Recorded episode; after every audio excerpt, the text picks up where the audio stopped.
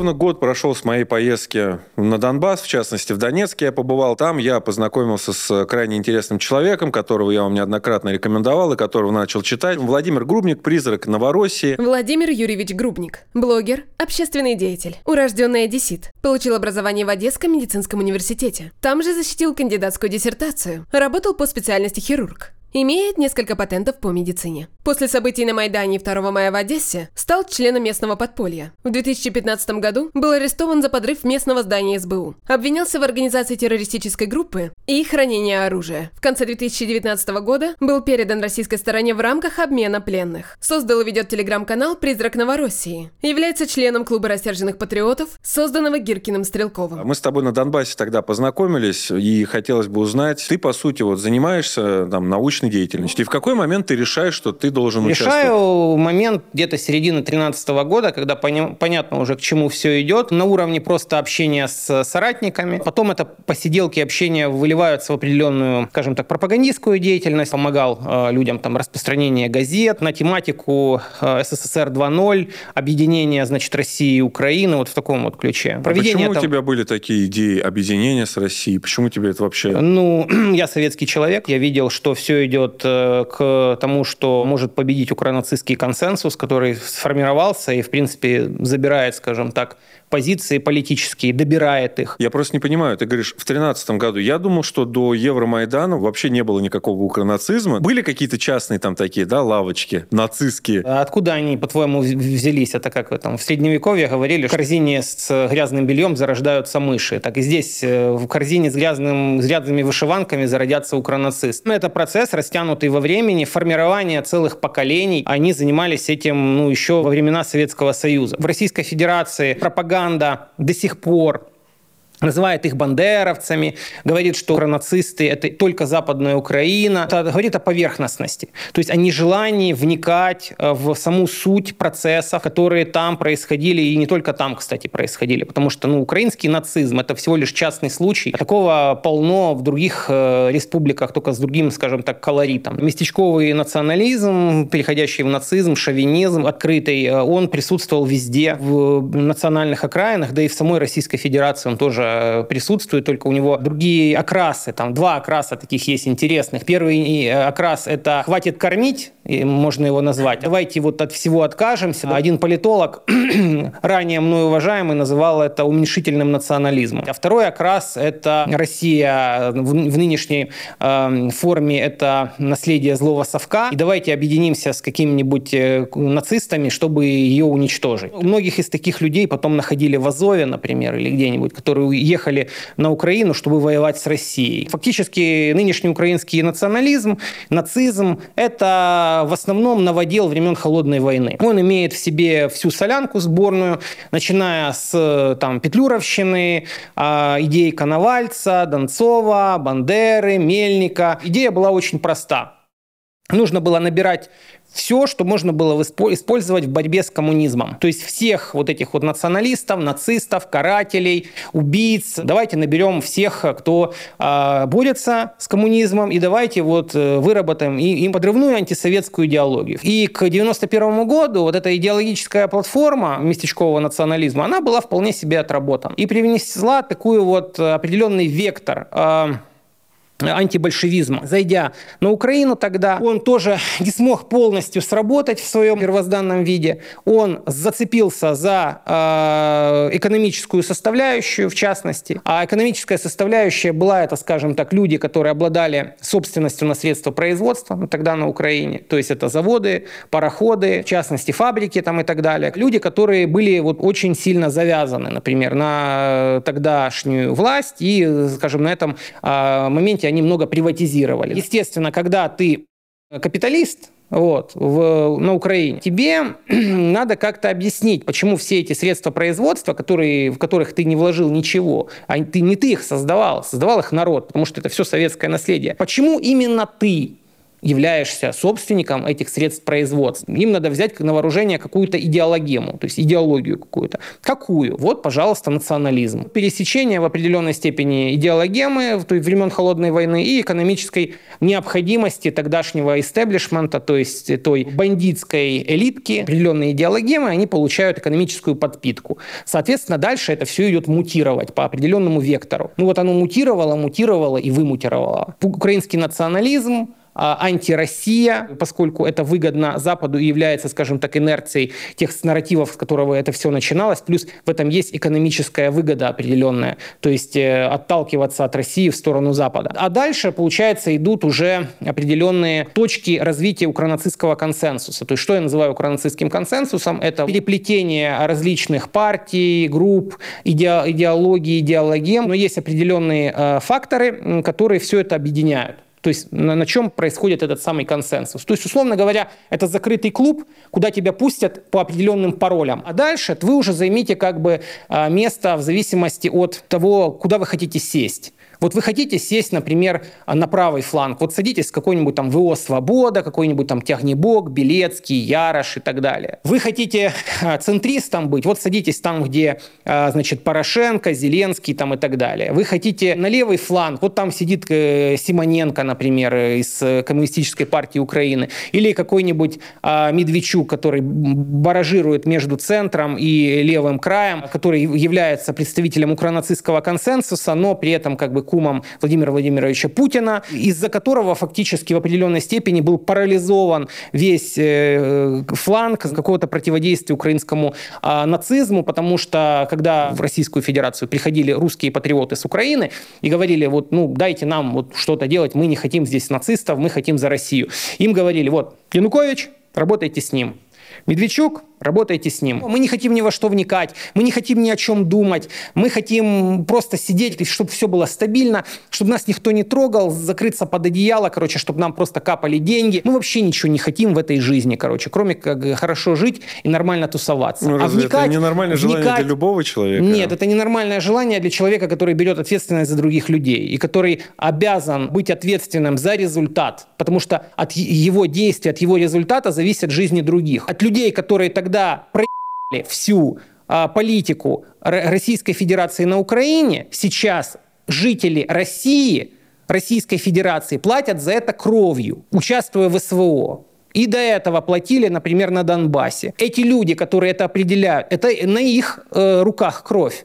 Они понимают свою меру ответственности. Сейчас, конечно, ну, никто их в этом не обвинит. Но по факту это так. Есть причины, за ними идут следствия. Просто следствия настолько отдалены, настолько как бы перекручены, что напрямую как бы вот этой вины ее как бы не видно. Но она видна нам потому что мы все это видели, мы во всем этом жили. Это мера ответственности, конечно, не только их. Можно ли винить, например, нас? Я считаю, да, нужно наша общая ответственность. Просто у каждого ответственности, мера ответственности может быть разная. Когда все дошло до определенного уровня, я уже вписался по полной, осознав долю ответственности, не занимаясь никогда там при этом политикой до этого. Суть заключается в том, что люди, которые определяли определенные моменты, да, там, например, тот же Янукович, например, люди, которые в РФ отвечали отвечали за политику в отношении Украины, они понимали, что к чему идет. Они все это осознавали. Либо они этого не осознавали, тогда они некомпетентны. Либо они это осознавали, но ничего не делали, тогда они вредители. То сейчас, получается, эти проблемы, которые были порождены тогда, всей этой ситуации, сейчас вынуждены решать простые люди из континентальной России ну, то есть из Российской Федерации. Теперь уже они вынуждены ну, это решать. Они за это льют кровь, они за это погибают. Из-за прекрасной, замечательной, в кавычках, пропаганды в Российской Федерации эти люди даже не понимают, почему они воюют, за что они воюют. Многие из них не понимали, уже больше понимают, чем раньше. Но в самом начале многие, а, особенно молодые, они вообще не понимают, за что они, зачем они в Украине, с кем они воюют, зачем. Если обратить внимание, весь вот такой вот национализм, который почему-то вдруг объединяется находится под крылом Запада сейчас, он почему-то весь такой вот э, строго антикоммунистический, антибольшевистский. Хотя, казалось бы, вот где нынешняя Россия и где коммунизм, да, угу. Российская Федерация, я имею в виду. Но, тем не менее, они постоянно вот апеллируют к тому, что вот надо уничтожать, значит, вот это вот оплот большевизма, СССР. Почему? Потому что присутствует инерция тех нарративов, которые присутствовали в момент зарождения этой формулы, именно вот потому что формула зарождалась против СССР. Что сейчас делать? Ну, оно работает, работает. Просто поменяйте как бы свое название противника с СССР на Россию. Вопрос тогда получается, то есть ты был э, за Россию все-таки, а получается, что Россия юридически, она правопреемница Советского Союза, но по сути та же же Украина просто на 10 лет, так сказать, но ну, Украина я сегодня, Россия не завтра. согласен угу. в определенной степени. Куда эти тенденции пойдут, во что они в итоге выльются – это зависит от многих факторов, в том числе от нашей с тобой воли. Воля индивидуумов, собранных значит, в массы, это уже воля коллективов или больших масс. Мы обладаем определенной волей, мы можем а, этот, этот вектор перенаправить он не предопределен. То есть мы можем ситуацию качнуть в разные стороны, как и сейчас с войной, которая у нас происходит. Тоже в зависимости от того, как мы будем использовать ресурсы, куда мы направим вектор, будет изменяться и сам результат. Поэтому надо просто а, работать в определенном направлении. Вот они работали. Победа любит подготовку. У них получилось. Надо просто смотреть, видеть механизмы, э, благодаря которым у них это получилось. И видеть механизмы, благодаря которым или из-за которых у Российской Федерации это не получилось. И хотела ли Российская Федерация, чтобы Украина не стала тем, чем она стала сейчас. Наконечником копья, которым Россию Запад, который держит это копье за древко, а, тычет сейчас, нанося кровоточащие раны. Какова была политика? Правильно ли это была политика? На что были сделаны ставки? То есть это тема для очень долгого разговора. Э, говорить о том, что вот Россия Российская Федерация, а точнее ее истеблишмент, если уже говорить, скажем так, сужать, потому что обычные люди вроде тебя, например, да, они же не имели возможности предопределять э, политику государства внешнюю. Ну, многие считают, что и сейчас не имеем. Надо просто понимать, что кому дана большая власть, тому дана большая ответственность. То есть если люди предопределяли определенный вектор, и этот вектор привел нас сюда, куда привел. Наверное, ответственность не надо потом э, возлагать на э, всю страну и весь народ, потому что когда э, всякие э, лживые, манипулятивные, охранительские пропаганды пытаются, например, э, мою критику действий истеблишмента Российской Федерации, узконаправленную, например, касательно внешней политики на постсоветском пространстве, конкретно в Украине, представить как он, то есть я критикую Россию, я всегда этих пропагандистов ловлю за язык. Я говорю, нет. Где я говорил, что что-то про Россию? Я сужал, я говорил про истеблишмент. А задача пропагандов какая? Огромная масса людей которые не имели права голоса или даже были против, например, а, подобной политики, ответственность узкой группы какой-то, крайне узкой группы, размазать на весь народ, на всю страну, чтобы как будто бы это было все решение. И значит, вроде как, если виноваты все, то не виноват никто. А мы скажем, нет, у всего есть свои имена. И у победы, и у поражения. Давайте просто честно разберемся. Какие-то люди отвечали за такую политику. Были такие-то, такие-то нарративы. Вы ими довольны? Если вы довольны, вообще окей, не вопрос. А если вы недовольны, недовольны, а давайте поговорим, а почему. И если э, никто ими недоволен, то, может, этим людям не надо? даже на пушечный выстрел подходить к предопределению каких-то ну, подобных нарративов. Здесь просто зрители сразу поймут, речь идет о критике Соловьевым а тебя. Этот криптохохол, активный бандеровец, судя по всему, прикрывающийся призраком Новороссии и собирающий деньги, за которые, кстати, интересно было бы знать, а как он отчитывается? Вот у него все время сбор денег. Вот наш фонд, понятно, как отчитывается, нас проверяют. А как отчитывается нечто, призрак Новороссии, за постоянно собираемые бабки? Ну, так, любопытно. Призрак он, ага. Призрак в том плане, что никогда никакой Новороссии не будет, поэтому призрак криптохохлядская сволочь, прикрывающаяся именем Новороссии. Просто скажу, что я хоть как работник Соловьев Live, но все-таки считаю, что Владимир Рудольфович в этой ситуации конкретно не прав, и я здесь полностью на твоей стороне, но, к своему глубочайшему сожалению, я тебе вынужден сообщить, что никакой методички не существует, и любое вот это вот поддержка всех решений Путина, это вот изнутри уходит у людей, потому что часто они хотят в это верить. И вот большинство людей, с которыми на телевидении даже вот я вообще не согласен, и мы с ними реально встречаемся в жизни, спорим, у них вот вот такое вот убеждение, никаких вот таких вот, ну, информационной политики в России нет вообще. Есть какие-то моменты, типа вот на эту тему эфир там не делайте, например, и прочее, но в целом никакой информационной политики как таковой нет, и это, я считаю, большая проблема российской пропаганды. Ну, я тебе так скажу, то есть я вообще не сторонник э, упрекать людей а, в том, а, в чем я не уверен. Да? Например, вот говорят, вот они отрабатывают методички. Поскольку я не видел методички, я не буду говорить про методички. Но если люди отрабатывают определенный нарратив, конкретный, который они формулируют своим языком, я буду критиковать конкретные нарративы, которые они продвигают. По-моему, это честно. А насчет как бы вот э, хорошей, плохой информационной политики, я считаю, что для того, чтобы ну, говорить хорошая она и плохая, надо четко понимать, то есть э, где точка отсчета, где идет в плюс, где идет в минус. И когда мы берем точку отсчета, тогда мы можем, например, говорить, что вот, э, например, подобное высказывание, поведение и прочее, оно неправильно, а такое правильно. Но это уже сформированная точка отсчета, на нее можно посмотреть, а о ней можно поговорить, ее можно критиковать или, наоборот, защищать, ее можно обсуждать, в конце концов. А если ее нет, то как бы обсуждать нечего, и тогда возникает вопрос, что значит хорошо, что значит плохо. Значит, ничего подобного нет, значит, просто есть некий спектр мнений. И есть некий спектр мнений, то окей, тогда обсуждать просто нечего. Это беспредметный разговор. Ты говоришь, люди э, хотели быть с Россией, собственно говоря, формировали подполье. А у меня вот сложилось впечатление, ты как непосредственный участник событий либо подтверди, либо опровергни, что прежде всего хотели именно федеративный статус. Вот это желание быть с Россией, оно появилось именно после начала АТО. Это очень правильный вопрос, который ты задал. Смотри, вот у тебя, например, э, есть коридор есть. Ты видишь, что в этом коридоре есть одна дверь. И ты все делаешь для того, чтобы идти открыть эту дверь, которая в 20 метрах от тебя, от которой тебе ну, тяжело дотянуться. Хочешь ли ты открыть именно эту дверь? Или ты хочешь выйти из коридора? И вдруг получается, что в определенный момент Оказывается, что рядом с тобой у тебя там справа есть дверь. Ты просто можешь в нее э, войти и как бы решить эту всю проблему, а просто выйдя из этого коридора, не забивая себе голову, как тебе, каким тебе образом добраться до той дальней двери. И ты правильно говоришь, что люди хотели федерализации. А кто им предлагал присоединиться к России? В самой континентальной России предлагали присоединиться к России? Насколько я, ну, по-моему, нет. Нет. Более того, я тебе скажу, подобные предложения везде блокировались. Давай как бы вспомним начало русской весны, которую потом переименовали в Крымскую. А когда, а, значит, было принято решение взять Крым, это спровоцировало, в свою очередь, цепную реакцию по всей Новороссии. Желание людей присоединиться к России. Выглядело это так. Федерализация, какие-то республики и прочее. А зачем они нам нужны?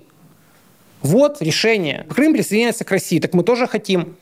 Mm. Ну, нафиг нам Украина. Мы никогда Украине не хотели, окей, не вопрос. В Киеве Майдан, в Киеве нацисты.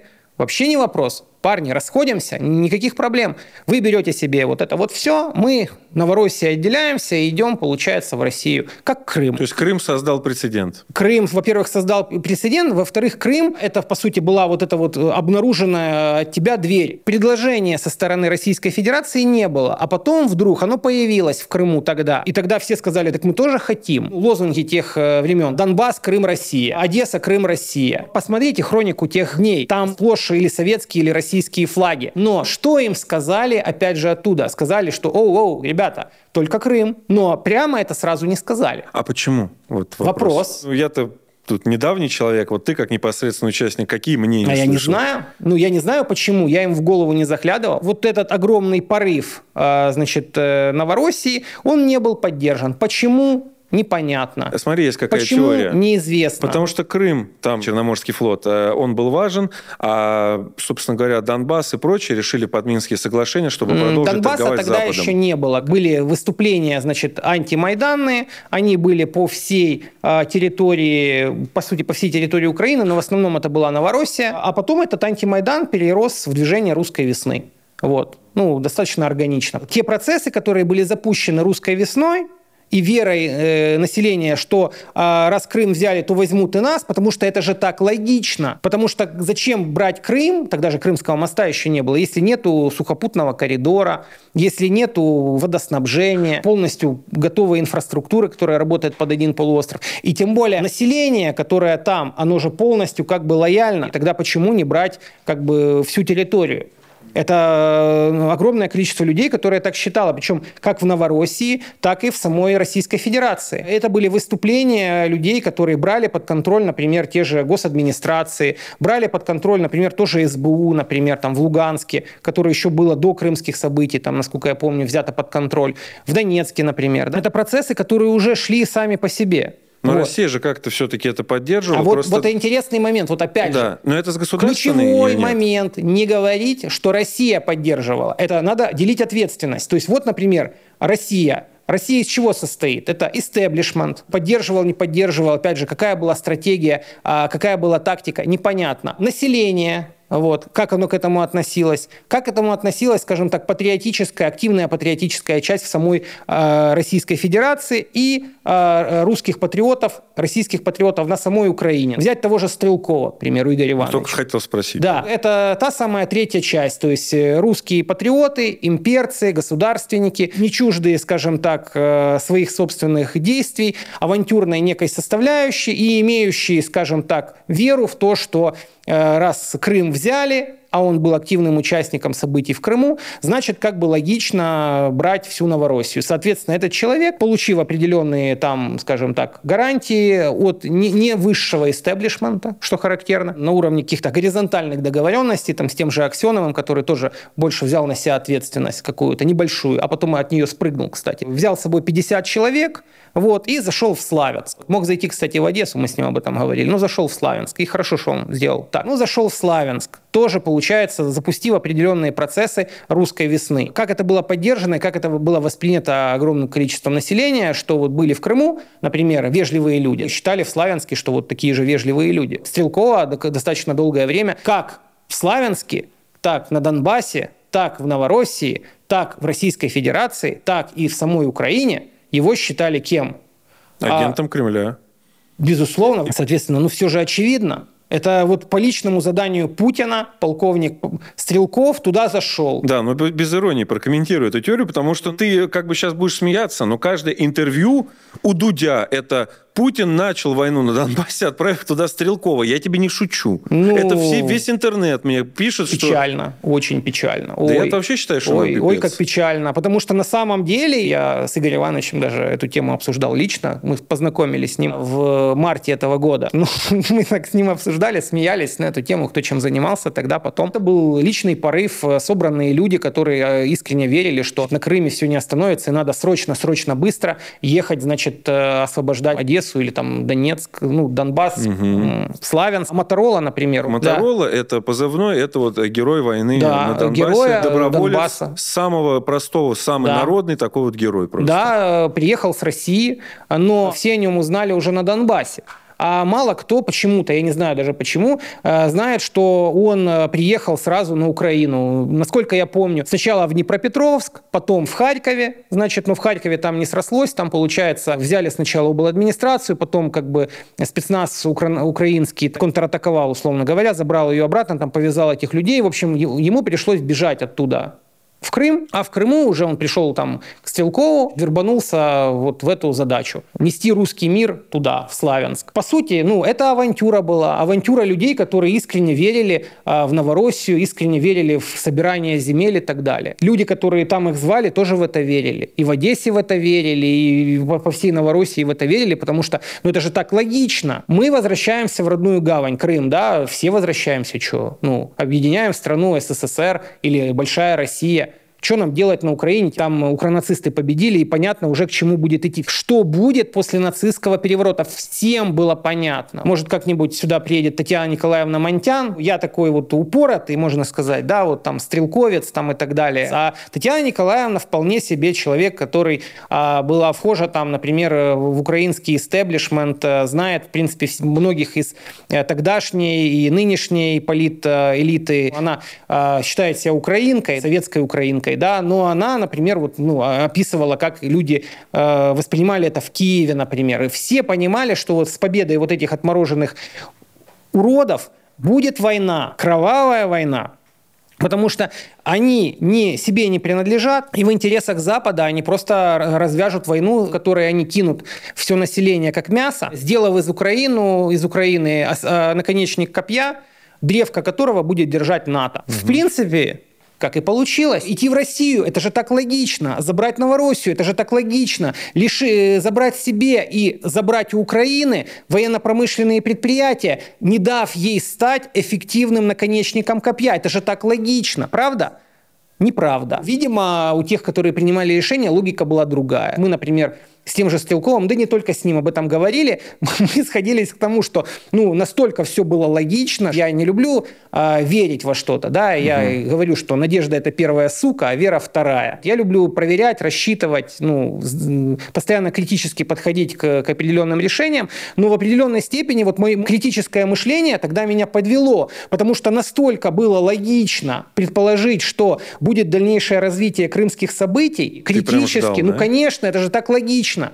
Потому что, ну, вы что, собираетесь оставить эту территорию? Вы же понимаете, что с этой, эту территорию потом просто будут использовать, чтобы делать из Украины нацистское государство, а, значит, военизированное, милитаризованное, которое направит против России. И что ты испытал, когда этого не произошло? Ну, скажем так, мы долго были в определенной инерции от этого. То есть вы все ждали, что это рано ну, или... Ну, скажем наверное, так, э, план пос, есть, после да? 2 мая где-то ну, появилось такое очень сильное как бы сомнение. Дальше мы работали по инерции, потому что мы не могли действовать иначе. Веры нам добавила, когда подул северный ветер, то есть это вторая половина августа 2014 года, то есть кто не знает, это заход непосредственно частей э, армии Российской Федерации на территорию Донбасса и нейтрализация частей укра- украинацистской армии на тот момент момента. Насчет этого, честно говоря, не в курсе. Э, то есть в какой-то момент э, ну, часть регулярной российской Конечно. армии вошла. Я очень не разбираюсь в военных ну, действиях. то, что называют северным ветром. ВСУ сразу же получили. Ну, ВСУ получили, потому что они как бы рассчитывали, что вот сейчас мы дожмем ополчение. У них там оружие, но мы их дожимаем, вот э, мы там окружаем, мы растягиваем тылы, мы растягиваем снабжение, мы рассчитываем свои удары относительно тех сил, которые есть. И тут в определенный момент заходит Российская Федерация, то есть которая ну, контролирует эту ситуацию, в тылы заходит, э, просто артиллерии все сносит, недоокопанные там, например, части украинской армии. Ну и, соответственно, вот получается результат полных разгромов. Там и Лавайский котел, последующие события, которые там были, тогда было достаточно жестко. То можно было просто взять и зайти в Мариуполь, который тогда Азов полностью оставил, который там был. И сейчас бы вот всей этой ситуации с Мариуполем, например, не было. Но приняли иное решение. Ну, кстати, Белецкий, я смотрел его интервью Гордона, он там выдавал как это гениальную стратегию свою, что они там зашли да, и все освободили. Конечно, они зашли. Нет, они действительно зашли, они как бы все освободили, но от кого? Ну, там, там были обычные да. ополченцы. Белецкий как бы он а, рассказывает правду, удобную ему. Он рассказывает, например, про те события, которые были, когда они заходили в Мариуполь, но он не рассказывает про те события, которые были, когда подул северный ветер, например, и сложилась так ситуация, что вот сейчас, получается, Мариуполь просто зайдут, короче, войска и возьмут его. А тогда они вышли оттуда. Смотрите, конечно, нет. Э, нельзя обвинять ни в коем случае армию ну, в сдаче Мариуполя. То есть Там... армия не ушла из Мариуполя? Мариуполя? Э, Мариуполь был оставлен. В принципе, как бы нельзя назвать это бегством. Ну, можно назвать это тактическим отходом, но он угу. был. Можно сказать, что это было правильное решение, можно сказать, что это было неправильное решение. Сейчас, вот спустя, по сути, 8 лет пришлось все эти моменты решать уже по-другому, э, другими ресурсами, с другой кровью и, соответственно, уже с другим противником. Ты говоришь, что Стрелков имперец, но у вас, как я понимаю, дружеские отношения. Ты же все-таки, как я понимаю, больше такой коммунист. Я советский человек, назовем это так. Что у тебя может быть общего, скажем так, с имперцем? Я, если что, все эти вопросы задаю просто, чтобы Хорошо. была такая дискуссия, и сейчас еще, может быть, да, что-то накину. вопрос. Ну, как а, бы... Просто чтобы вы знали, что я не против имперцев, если что, я вообще не против. Я против людей, в принципе, как говорил Марк Твен. Да, как Дмитрий Юрьевич говорит, что интернационалист – это тот, который ненавидит все нации одинаково. Вот это я. Это да, вот, ну это шутка на всякий случай. Вот. Дмитрию Юрьевичу, кстати, привет. Я иногда комментарии читаю, и у меня это не перестает быть шуткой на период времени чтения да, комментариев. Э, суть заключается в чем? Во-первых, он русский патриот. Раз.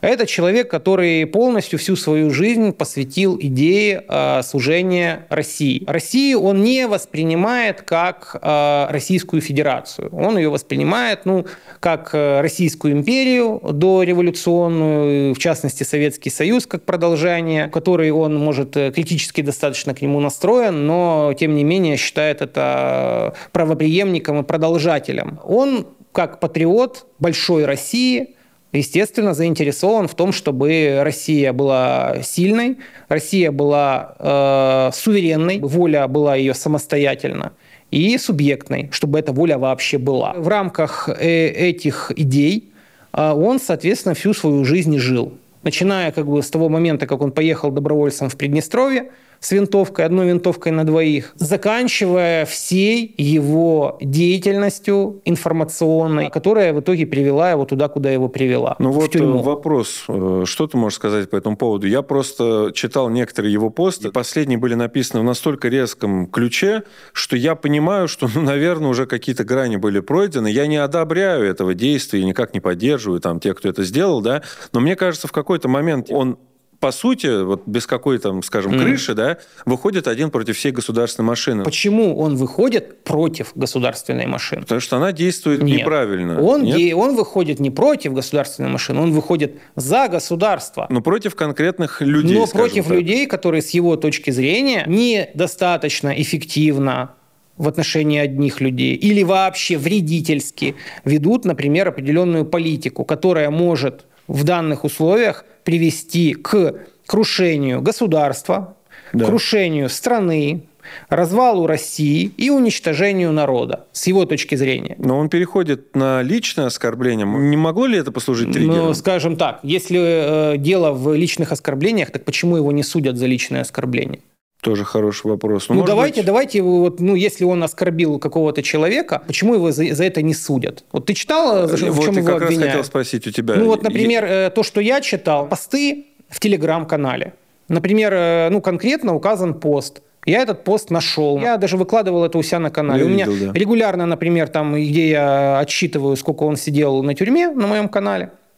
«Призрак Новороссии». Там есть ссылка сразу вшитая, например, где можно почитать, например, что я думаю о тех э, статьях, которые ему предъявляют. Ему предъявляют экстремизм. Окей, там есть пост. Чего он касается? Значит, Ситуация с отсутствием выплат денежных компенсаций 105-му и 107-му полку мобилизационного резерва Народной милиции ДНР, тогда еще. 105-й, 107-й полк – это полки мобилизационного резерва. Это люди, которых э, взяли во время мобилизации, дали им там какое-то оружие и сказали им, что они будут территориальной обороной, стоять там в третьей, четвертой линии, а потом бросили их на штурм Мариуполя. В стеклянном пикселе, короче, простом, без средств индивидуальной бронезащиты, в железных касках, вот эти вот известные кадры с винтовками Мосинка, без разгрузок, там, без индивидуальных аптечек, значит, э, без средств ну, я думаю, связи. все видели. Вот все видели. Видео, да. Потом ситуация была такая, что доведенные до определенного градуса люди в 105-м полку взяли и сделали обращение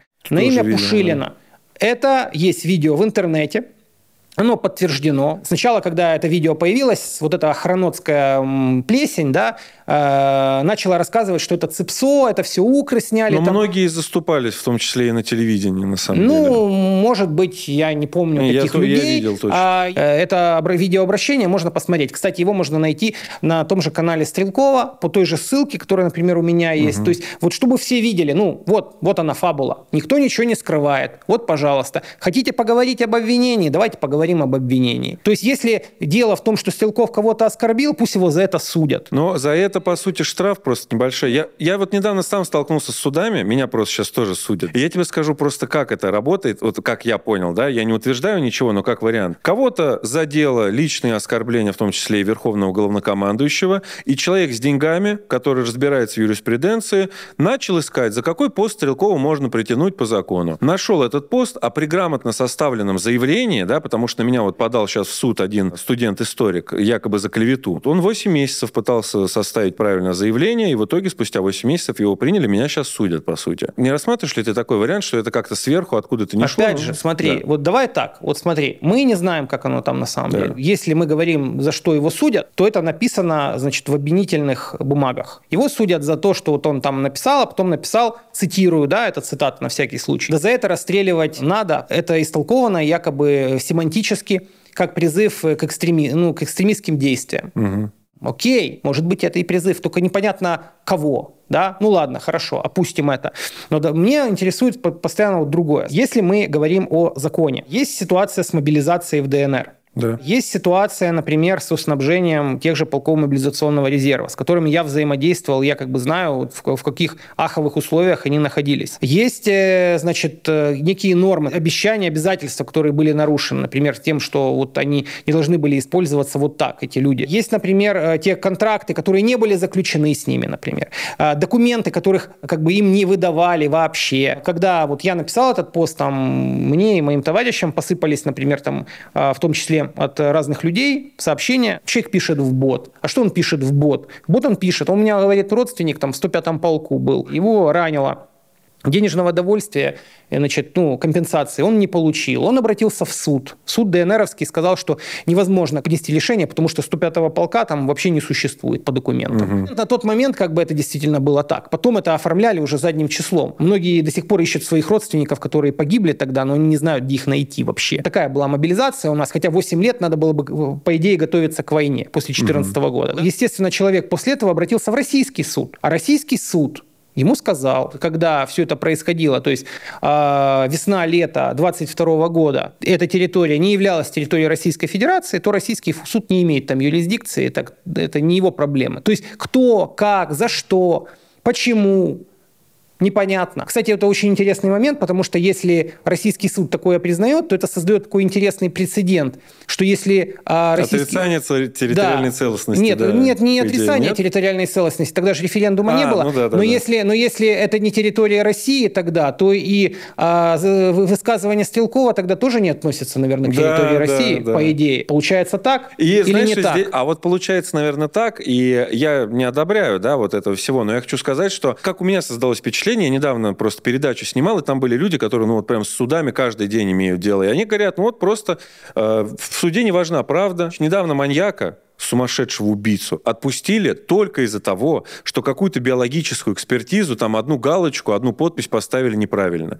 Ну, то есть Фемида, она слепая. Ну, если Фемида слепая, ладно. Просто главное, чтобы у нее на этих весах как бы э, лежало нечто другое, чем, например, административный ресурс или деньги. Это справедливо. Правильно? Если уже люди так заинтересовались этим, этой темой, а, так вот видят в этом такой экстремизм в призывах Стрелкова, а не хотят ли они понять, вот в чем экстремизм, да? Не хотят ли они а, углубиться в тему а, вот мобилизации, снабжения, ситуации, отсутствия выплат, компенсаций, всего того, что заставило Стрелкова, например, сделать некое эмоциональное заключение. Они не хотят а, с точки зрения закона, сугубо закона, дать свою оценку правовую, сугубо правовую, угу.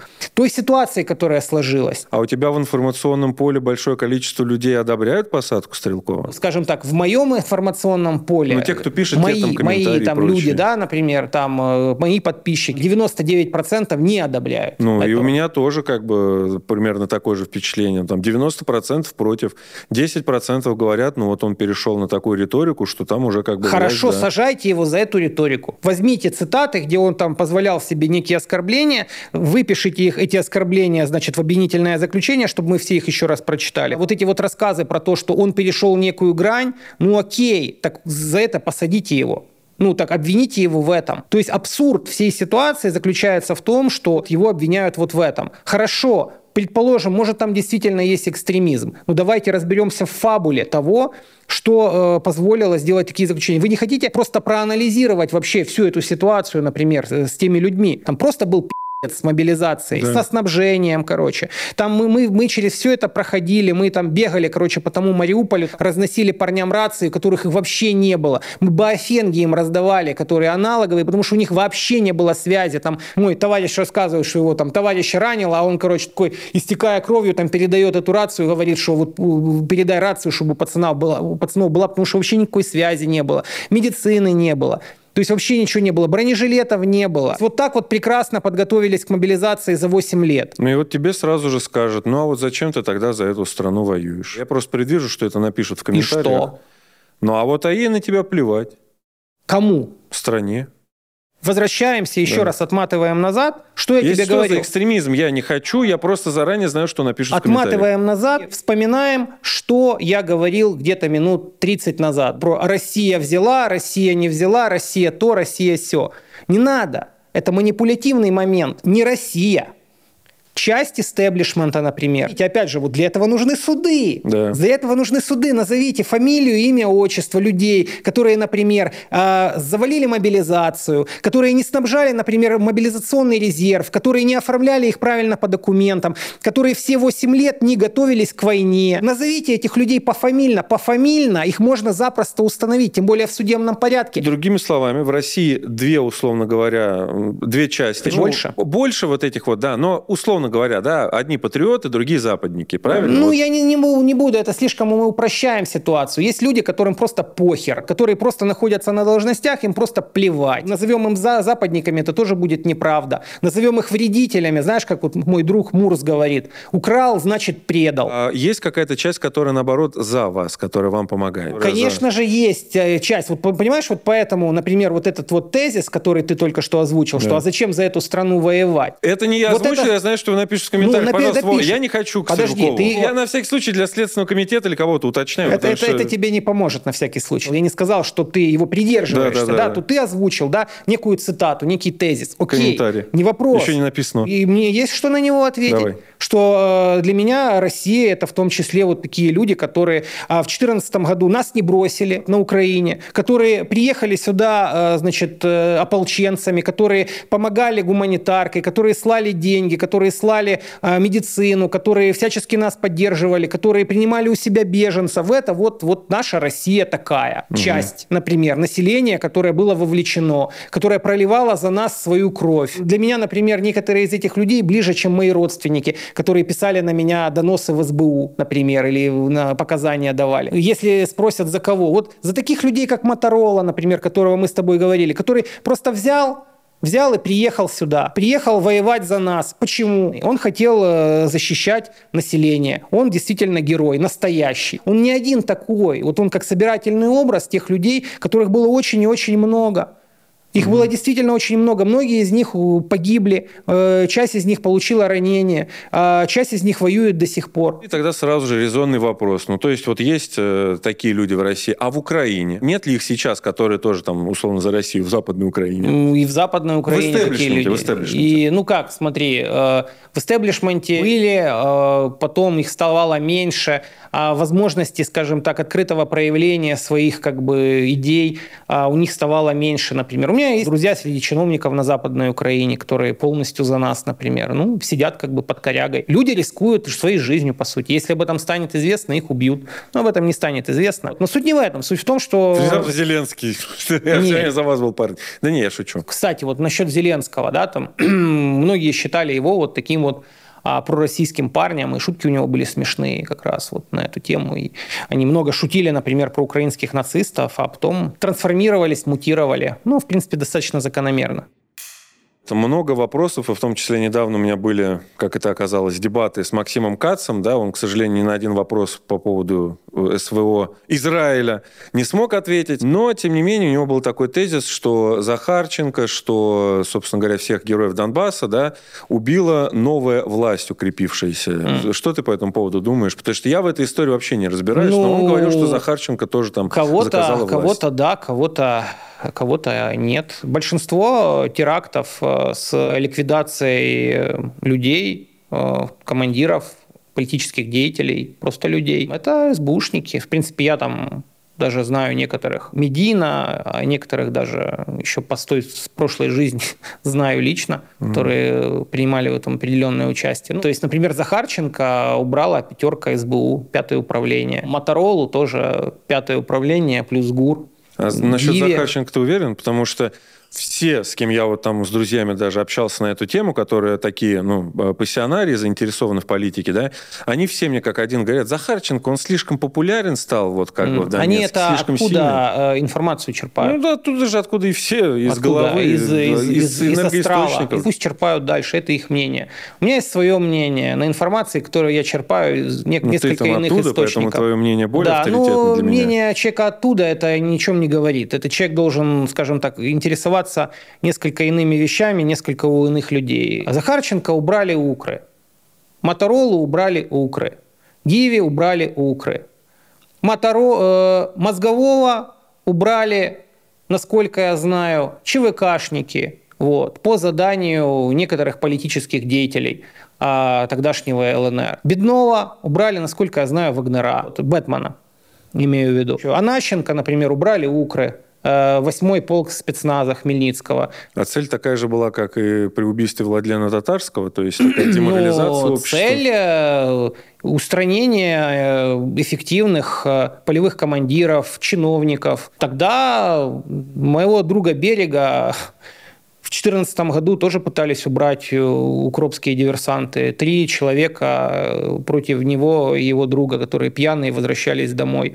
Говорит, был бы трезвый, убили бы. Вот такая вот жизнь была тогда, в 2014 году. Укропы активно действовали. Наши не менее активно, кстати, тоже действовали. То тот же берег... Совершали что-то Тот же наше. берег, например, э, он вообще красавчик. Сейчас уже можно говорить, берег, берега все равно уже нет в живых. По заданию, как бы, значит, берег пьяный за 12, по-моему, километров от фронта, значит, через э, блокпосты в камуфляже, значит, с украинскими там этими шевронами, со своим таким же пьяным товарищем выехали в адрес, который дали там командование в качестве шутки, и спеленали там одного из э, украинских офицеров. И ночью зашли ему в дом, там, значит, и взяли его живым, бросили его в багажник, э, купили еще в ларьке спиртного и также значит, под музыку «Океана Эльзы» Они туда ехали под океан Эльзы, обратно ехали под океан Эльзы, вернулись обратно. То есть операция достойная, не знаю, пера Ильфа и Петрова. Ну, просто это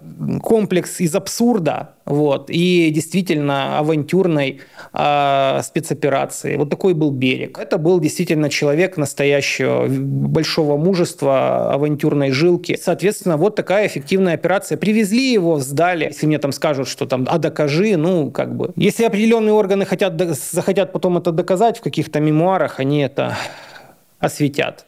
Берег своих мемуаров уже не напишет, к сожалению. Ну, вы на самом деле все, в принципе, для меня, как знаешь, э, люди с другой планеты. Я, приехав на Донбасс, 5-6 дней, обосрался, бухал потом, собирал информацию, а ты о таких вещах рассказываешь, ну, это действительно звучит как какая-то, какой-то рассказ. Ты себя недооцениваешь, потому что как бы ты приехал, ты... Пробил все коленки в кустах, а хотя обстрела даже толком не было. Постарался быть ближе к живому нерву, не ссал. И вот. очень много ссал. Спасибо, хорошо, очень много. хорошо, ты ссал, может, даже обосрался. Пару раз. И чё? И ничего. Главное, не то, что человек обосрался или обоссался, а сделал он, выполнил он задачу, поставленную перед ним, или которую он сам себе поставил, или не выполнил. То, что у тебя такое ну, самокритичное отношение к себе и ко всей этой теме вообще без пафоса какого-то, это, наоборот, говорит о тебе лучше. Потому что, ну, я ну, тоже не люблю пафосных людей, вот, потому что я не считаю, что вот то, что мы там делаем, это какое-то геройство героинства. Я вообще считаю, что вот плохо, когда у нас героизм. Потому что если где-то нам нужен героизм, значит, где-то кто-то что-то проебал жестко. Вот Сунзы писал, например, что если ты воюешь правильно, то у тебя не будет ни какой-то там воинской славы, ни какого-то там особого мужества, потому что у тебя все подготовлено, все налажено, все э, работает как часы, все скоординировано, все люди работают. Ну вот нормальная такая вот спецоперация. Прошли как нож в масло, короче, и все.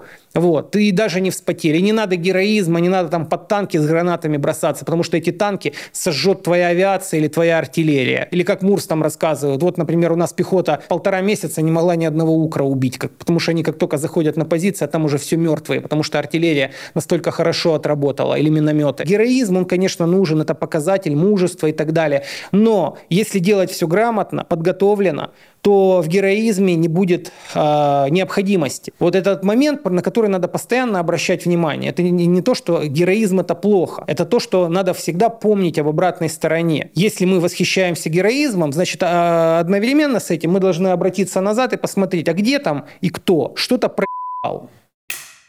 Давай поговорим о твоих э, коммунистических взглядах. И, допустим, вот сегодня ну, я тебе скидывал этот отрывок со стрима одного известного коммуниста, который говорит, вот Грубник молодец, что он борется с буржуазией там, своей страны, да, ну, Украины, но при этом не надо для этого вставать там в один ряд вместе с буржуазией другой страны, а именно России. Я даже записал себе в блокноте. Да. Упал в объятия чужой буржуазии. Во-первых, этот э, коммунист – это Костя Семин. Да, да. Костя, привет. С Костей мы познакомились познакомились заочно еще в 2019 году, когда мой товарищ передал ему письмо, которое он зачитал в своей рубрике «Письма». Письмо называлось «Монолог с петлей на шее». Это мое письмо. Здравствуйте, товарищи! Это письмо я пишу из застенков. Я из той части политзаключенных, которая активно использовала для борьбы с нацистской хунтой на Украине неконвенциональные военные действия. Буду говорить о неотступно волнующей меня с 2013 года теме, о месте левого движения в событиях, предшествующих Майдану и ставших его следствием. После этого 2 мая 2020 года у нас с ним был интервью. Ну, по-живому, да. По, по-живому, да. После этого мы с Костей общались, э, вели диалоги, в частности, ну, такие закрытые в определенной степени. Во-первых, я ему за все то, что он делал и делает, э, ну, делал, да, э, я ему благодарен. Вот э, Константин показал тебя человеком смелым и честным. Ну, журналист. это без вопросов. Да. да. Вот. По поводу его позиции. С ней я не могу согласиться, но могу аргументированно ответить. Там тезис был в основном какой? То есть я борюсь, значит, с буржуазией украинской и впал в объятия буржуазии российской. Который просто империалист в этой войне. Вот, с его хорошо, не вопрос. Давайте будем разбираться с каждым тезисом. Воюю с буржуазией украинской. Предположим, вообще-то не с буржуазией, ну, я называю укранацистский консенсус. Но в определенной степени, что такое фашизм? Это, это крайняя наи... степень капитализма. Наиболее реакционная и террористическая диктатура финансового капитала. То, чем всегда заканчивается капитализм, по-моему. Ну, окей. ну, они пришли к этому, но там есть свои еще дополнительные нюансы и так далее. Хорошо, предположим, возьмем это как тезис. Теперь насчет объятий российской буржуазии. Где они? Где эти теплые объятия российской буржуазии, в которые я упал? Ты сражаешься за Россию, а Россия, ну, как бы вела войска. Соответственно, а. ты вел... Подожди, ну, ты, ты часть а этих войск. опять же, опять же, возвращаемся к тому, о чем я говорил э, несколько десятков минут назад. Там Россия то, Россия это, ты сражаешься за Россию. Ну, а ты помогаешь за какую часть? армии. За ну... какую часть? Есть, например, российская буржуазия. Хорошо. Есть там э, крупный капитал, крупная буржуазия, да, да есть там малая буржуазия, мелкобуржуазный элемент. Вот, назовем это так. Но, э, тем это не менее, я, здравствуйте. Это ты, кстати, да. да. Самое главное в том, что где я упал в эти объятия, раз. То есть покажите мне, чтобы я вот четко понимал, где меня обнимает российская буржуазия. Я отвечу. А, ты помогаешь солдатам. А солдаты это у нас... А солдаты, неважно кто они, но то, что они часть народа, но действуют они в интересах буржуазии. Ведь буржуазия, которая ну, под президентом, она и отдает приказ, по сути, вот Хорошо, этого Хорошо, а в России есть пролетариат? Любой курьер – это часть пролетариата, просто у пролетариата еще нет классового сознания. Хорошо, вот есть крестьяне, да, есть пролетариат, есть солдаты – которые действуют в, рам... Э, действуют в интересах буржуазии. Да. А в интересах крестьян и пролетариев э, России эти солдаты не действуют? Нет, потому Почему? что... Потому что власть принадлежит буржуазии. Потому что те, как скажем так, э, плюшки, которые получатся после этого, да, там угу. ресурсы и прочее, простой народ их не получит. Угу. А значит, это все в интересах буржуазии. Хорошо, предположим. То есть у нас все, что происходит, это везде интересы буржуазии. Все, получается, солдаты в интересах буржуазии, политики в интересах буржуазии, все в интересах буржуазии, потому что Россия да. буржуазное государство. Да. И что же в этой ситуации делать правильному коммунисту? Заниматься агитацией пропагандой. Нет, подожди. То есть вот есть, получается, интересы буржуазии, да. которые называются вот все интересы буржуазии. То есть даже защита Донбасса – это тоже интересы буржуазии. Да. Если все интересы буржуазии, тогда, значит, интересов пролетариата у нас нет вообще. А, правильно? Интерес Или пролетариата – это все, что делает плохо буржуазии. Нет, это я, не интересы не пролетариата. Донбасс, я просто рассуждаю с точки зрения так называемых true left. Э, нет, подожди, давай да. разберемся, давай серьезно поговорим. То есть интересы пролетариата, они в чем? А, в классовой борьбе. В чем она проявляется сейчас? Вот можешь привести эти примеры? А, вот, в Создание профсоюзов. В войне. В войне нет вообще никаких интересов Вообще никаких интересов. Потому что пролетарии одной Окей. стороны сражаются с пролетариями Окей, другой. смотри. Вот есть, например, шахтеры Донбасса, да? да? Вот. К ним пришла укронацистская власть э, своей армией. Начала АТО. Они взяли в руки оружие, чтобы сопротивляться этому. Российская буржуазия, да, она им там помогала, чтобы они сопротивлялись э, с укронацистским э, захватчиком, который хотел их просто убить. У этих пролетариев у них есть свой интерес какой-то сражаться с укранацистским захватчиком, или они тоже интересы буржуазии преследуют? Они просто сменят одного барина, который бьет, угу. на барина, который меньше бьет. То есть не надо, получается, этого делать. Хорошо, предположим, этих шахтеров захватывает укранацистский режим. Не, а по идее, с точки зрения трулей, наверное, надо бороться сразу и с теми, и с теми. Надо бороться и с российской буржуазией, и от нее, Хорошо. от ее помощи отказаться, и сражаться так, в АТО. Вот. Сражаться там, там то есть получается... На два фронта, угу, да. На два фронта. То есть, а где он будет брать ресурсы, как он будет как это технически будет происходить. Мне просто хорошо yeah. интересно, ребята, вы говорите вот, что это плохо, это неправильно. Покажите, как правильно. Правильно, нужно заниматься агитацией пропагандой. Нет, агитацией и... пропагандой чего? Э, коммунизма. Коммунизма, хорошо. В чем эта агитация и пропаганда будет в нашей конкретной ситуации, например, когда войска ВСУ приходят на Донбасс убивать этого шахтера, который не хочет э, быть частью укранацистского консенсуса вот этой вот и готов с этим сражаться. Здесь, здесь получается вот агитация и пропаганда. Чем она ему поможет? Ну, он скажет, что, во-первых, раз тебе там плохо, то можно было попробовать уехать в другую страну. О, отлично. Да. Рудойл стайл. Ну да. Да. Привет из коварной за границы. Хорошо, вот значит настоящий коммунист – это Рудой. Правильно? С этой точки зрения, да. Ну, ну а как? Вообще просто молча никак не принимать участие. То есть, вот донецкий есть, шахтер придут эти, он будет под этими работать. То есть идеальный другие, коммунист – это как бы человек, занимающий по, по жизни абсолютно пассивную позицию. Правильно я получается? Или как? Пока нет пролетариата, получается, что да. И который просто говорит, занимается агитацией и пропагандой непонятно чего, да? Создает профсоюзы, а потом… Профсоюзы. Да, а потом этими, с этими профсоюзами а кто будет, Ну власть. хорошо, вот те профсоюзы, например, которые я знаю, это практически все профсоюзы работают в интересах, например, буржуазии. Да. А надо создавать такие профсоюзы, которые не купленные, а настоящие профсоюзы с самого низу. Я как бы не спорю, понимаешь, я все это знаю. Ну понимаешь? Ну, да, я Я-то все это знаю, я это все читал, я это все... Но, ребята, я упал в объятия российской буржуазии. Где эти объятия? Вот Стрелков находится в этих объятиях сейчас, крепких, в тюрьме, который все делал для того, для защиты, короче, населения Донбасса, того, тех самых пролетариев, кстати. Огромное количество пролетариев с ним служило, получается, под его началом, чтобы, значит, защищать Донбасс от украинского нацизма. Получается, он все делал для того, чтобы для простого народа было хорошо, да, он постоянно поднимал и критиковал проблемы, кстати, буржуазные проблемы, проблемы, которые создает буржуазия. При этом как бы он является сторонником войны, потому что он понимает, какой враг к нам идет. Покажите мне объятия буржуазии, как они нам помогают, эти объятия буржуазии. То, что меня, например, э, охранители э, постоянно раска рассказывают, короче, что я враждебный России элемент, сею смуту, что я раскачиваю лодку. Это так я нахожусь в объятиях буржуазии? Ты на самом деле просто отвлекаешь внимание, показываешь, что есть и другие люди, не только вот эти вот олигархи, но на самом деле по конечному итогу ты действуешь в интересах буржуазии, потому что ты усыпляешь пролетариев mm. и считаешь, что с буржуазией... Как я их усыпляю? А, тем, что ты считаешь, что с буржуазией можно договориться. Ты критикуешь власть для того, чтобы она решила какие-то проблемы, и если власть их решит, то власть уже не надо свергать. А значит, Хорошо. ты действуешь а, в интересах защиты подожди, власти. То есть э, действие настоящего коммуниста заключается, чтобы сейчас свергнуть власть. Мы Захватить. Там, ну, власть буржуазии. Да, да сверг... отобрать власть буржуазии. От, да. Отбирается власть буржуазии, например, начинается как бы в стране смута, хорошо, там э, борьба определенных группировок, это еще вопрос, а кто в этой э, ситуации победит. Вот. При этом как бы существуют интервенты и так далее.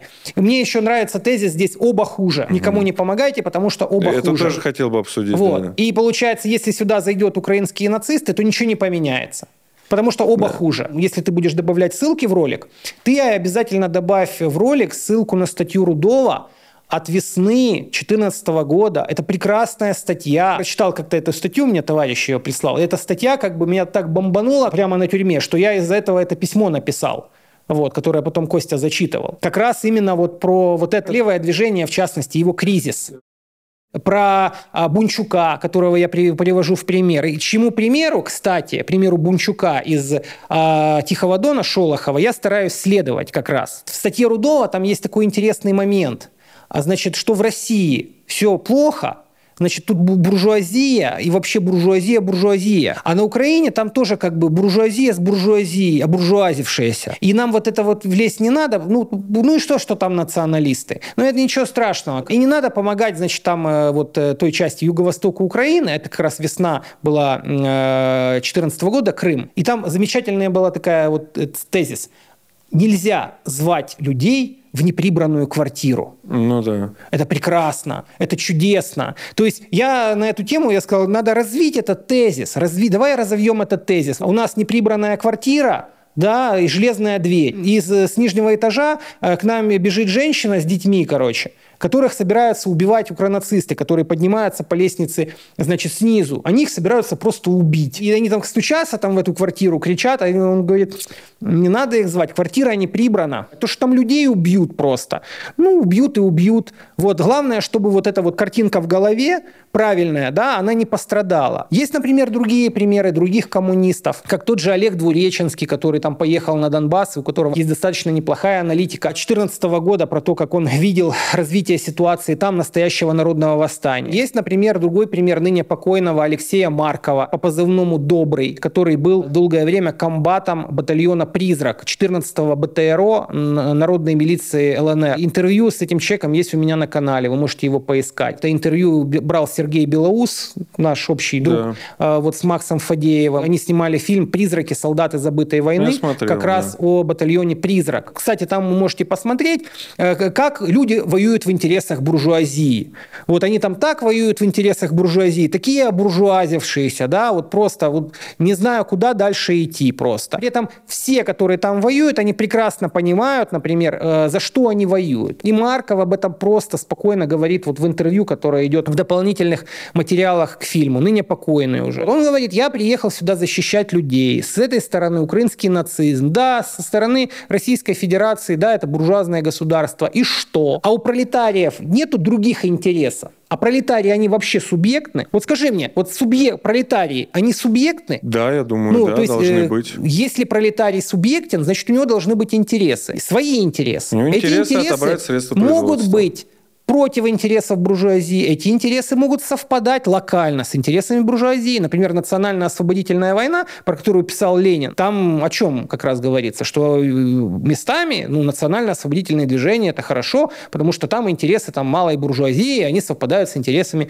пролетариата. Это сделает э, буржуазию сильнее, и потом она пролетариат подавит, если пролетариат Или пролетариат, поможет. например, пройдя через это, получив боевой опыт, подавит буржуазию, например. Ленин, например, понимал эти эти моменты. Но, понимаешь, вот эти вот моменты все насчет буржуазии, это, знаешь, есть вот девиз там «пролетарии всех стран объединяйтесь», а есть девиз «прокрастинаторы всех стран объединяйтесь», короче, завтра. Угу. Да, обязательно завтра. Тут-то суть в чем? Понимаешь, в определенной степени Часть людей, они действительно мыслят такими категориями. А часть людей мыслят категориями просто для нахождения себе самооправдания в том, чтобы не участвовать в том, чтобы становиться субъектами. Потому что все это заканчивается тем, что эти плохие, эти плохие, значит, мы хорошие, мы сидим. Мы, а что мы, кстати, делаем? Мы, живя в капиталистическом государстве, мы не а, работаем в интересах буржуазии. Человек, который ходит на работу, он не работает в интересах буржуазии. Ну, он не создает собирает, прибра... он не, прибавочные стоимости. Нет, ну как как, и, и давайте все будем собирать донаты. Давайте, короче, будем мыслить как бы здраво. То есть вот, например, ситуация. Есть Донбасс, есть рабочие Донбасса, есть буржуазия, партия регионов, абсолютно конченная, абсолютно конченная часть буржуазии, которая паразитирует на пророссийской риторике. Партия регионов не была пророссийской она, на самом деле, она просто паразитировала. Она была, как бы, декларировала свою пророссийскость, угу. но при этом она абсолютно постоянно паразитировала на всем этом. Просто я от жителей Украины об этом слышал, но всегда везде, вот, когда я с кем-то общаюсь, партия регионов позиционируется как ну, пророссийская. И более того, даже как, знаешь, какая? Как купленные России прихлебатели Кремля, вот это вот все. Ну, то, что они, может, были куплены, как бы я даже не буду спорить на этом, но как бы вот такие херовые инвестиции. Что я могу тебе сказать, да. Инвестиции, получается, действительно не очень, особенно Янукович, хотя сейчас его, получается, поддерживают. Мы еще не коснулись вопроса, например, коммунистического интернационала, когда идет разговор про объятия буржуазии. Если э, в коммунистическом интернационале были договоренности между коммунистическими социалистическими движениями на момент Первой мировой войны и, в принципе, Второй мировой войны тоже, как себя вести определенным образом, то сейчас, например, я борюсь с украинской буржуазией, а падаю в объятия российской буржуазии. А правильный, значит, э, коммунист должен бороться со своей буржуазией. Хорошо, предположим, в Российской Федерации эти коммунисты будут бороться со своей буржуазией, а на Украине там как? Они бороться с ней будут, и как у них результаты борьбы, и как там, например, поступают, например, пролетарии. Да, там есть люди, огромное количество людей, которые борются действительно. Ну, некоторые, например, там данные передают, некоторые просто саботируют что-то, не участвуют. Все эти люди, например, они, э, которых я знаю, они, в принципе, ну, достаточно солидарны со мной в том, что я делаю. Вот, потому что они борются с укронацизмом, и они считают, что это сейчас приоритетная задача. Там есть какие-то особенные люди, да, особенные прокрастинаторы, которые как бы вот пытаются где-то э, сидеть под корягой. Но практика говорит о другом, что большинство людей, они идут по пути наименьшего сопротивления. И если кого-то призывают, например, в украинацистскую армию, сначала пойдет по пути наименьшего сопротивления. Он не скажет, я не пойду и сядет в тюрьму. Он пойдет. Он скажет, я, не, я пойду, но я не буду стрелять. Потом ему дадут, дадут, дадут автомат, например, или поставят его к орудию. Он скажет, ну, я как бы там, но я не буду как бы им, им пользоваться. Потом его заставят, прикажут, он будет пользоваться и он выстрелит. Людям, которые, например, если в дом в Донецке попадает снаряд, так ли важно, что в голове у того, кто дернул за ручку или дернул за шнур, а что он убежденный укронацист, он а, какой-то центрист, он безидеологичный или он там убежденный коммунист. Разницы для тех людей, кому попал снаряд, нет никакой вообще. Вот. Вопрос действия. Я закончу как бы мысль про объятия буржуазии. Да. В определенной степени часть такой риторики она лишает пролетариат субъектности. Мы проведем эксперимент. Мы возьмем, короче, вот этих наших тру левых, мы их повезем на Донбасс, к тому самому пролетариату.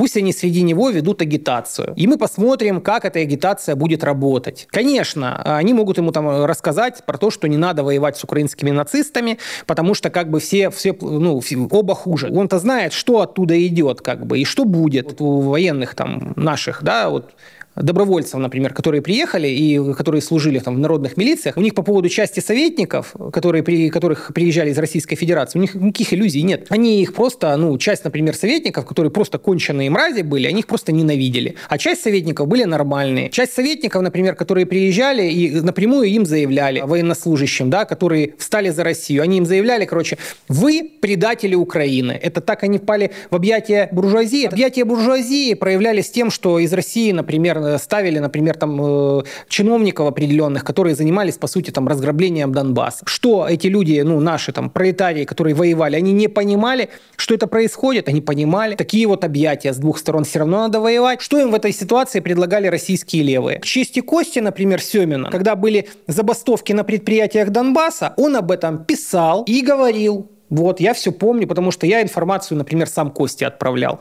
и сам об этом писал. А, например, часть российских левых, она говорила, знаешь как? Ой, а это как бы ДНР, ЛНР, а это как бы к России не имеет никакого отношения. Тут надо четко понимать, что в определенной степени часть э, населения, оно прекрасно все понимает. Она прекрасно понимает, за что оно воюет. Оно прекрасно понимает, что Российская Федерация нынешняя – это буржуазное государство, что там есть свои нюансы, что там есть крупный капитал, та же буржуазия, которая тоже неоднородна. С другой стороны, есть, например, укра... украинск... укранацистское государство, где просто нацистская диктатура, которая просто придет и всех уничтожит. И никаких иллюзий ни у кого нет. А ты и бы вот, считаешь, и вот, напали и бы вот они, если приди... бы...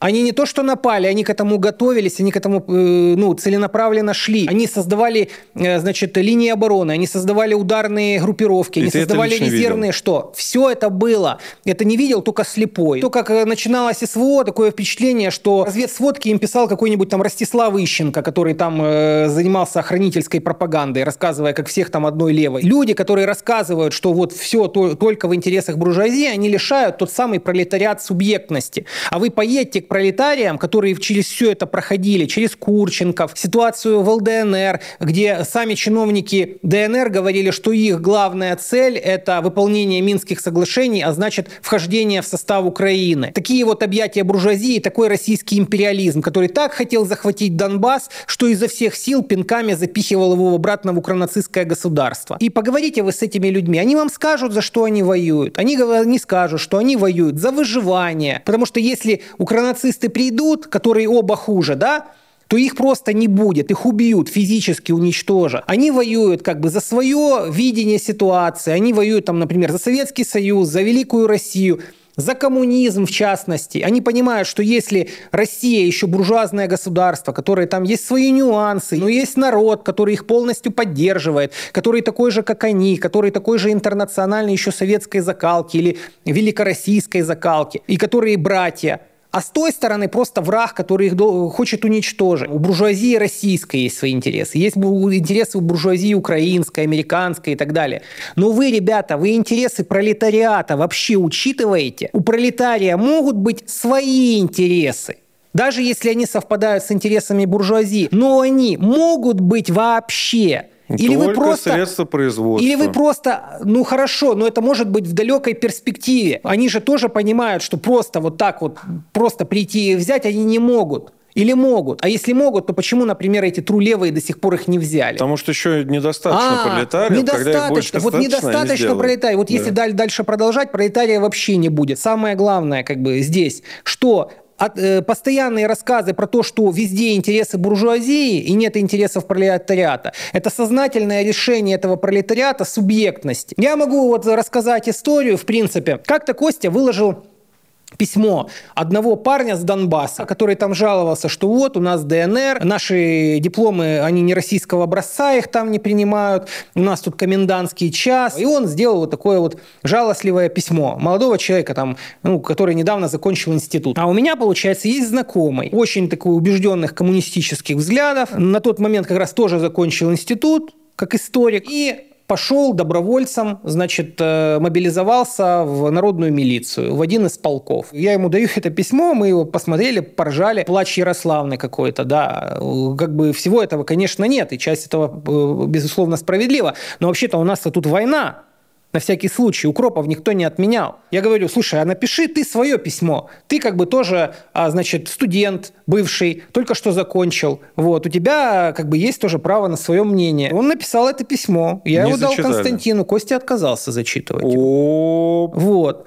Я говорю, Костя, а почему? Давай будем честны. Да, вот есть молодой человек, у него есть свое право высказать свое мнение. Ты его высказал, ну, своим языком. Спасибо тебе за это. Но смотри, вот есть другой молодой человек, у него есть свое мнение. Он тоже его может высказать аргументированно. Там не было каких-то там э, оскорблений там или еще. Он просто как бы вот описал ситуацию, как он видит ее. Что да, у нас вот такая проблема, да, у нас буржуазное государство, да, у нас э, проблема, но у нас война. И вот у меня есть такие-то, такие-то, такие-то взгляды на эту ситуацию. Да, они вот такие. Есть мнение одно, есть мнение другое. Давайте оба мнения выложим и посмотрим, как бы войдем в дискуссию. И чем не... Костя это обосновал, что не будет? Ну, я уже не помню, чем он это обосновал, но сказал, что не будет. Ну, конечно, социал-шовинист. Неважно.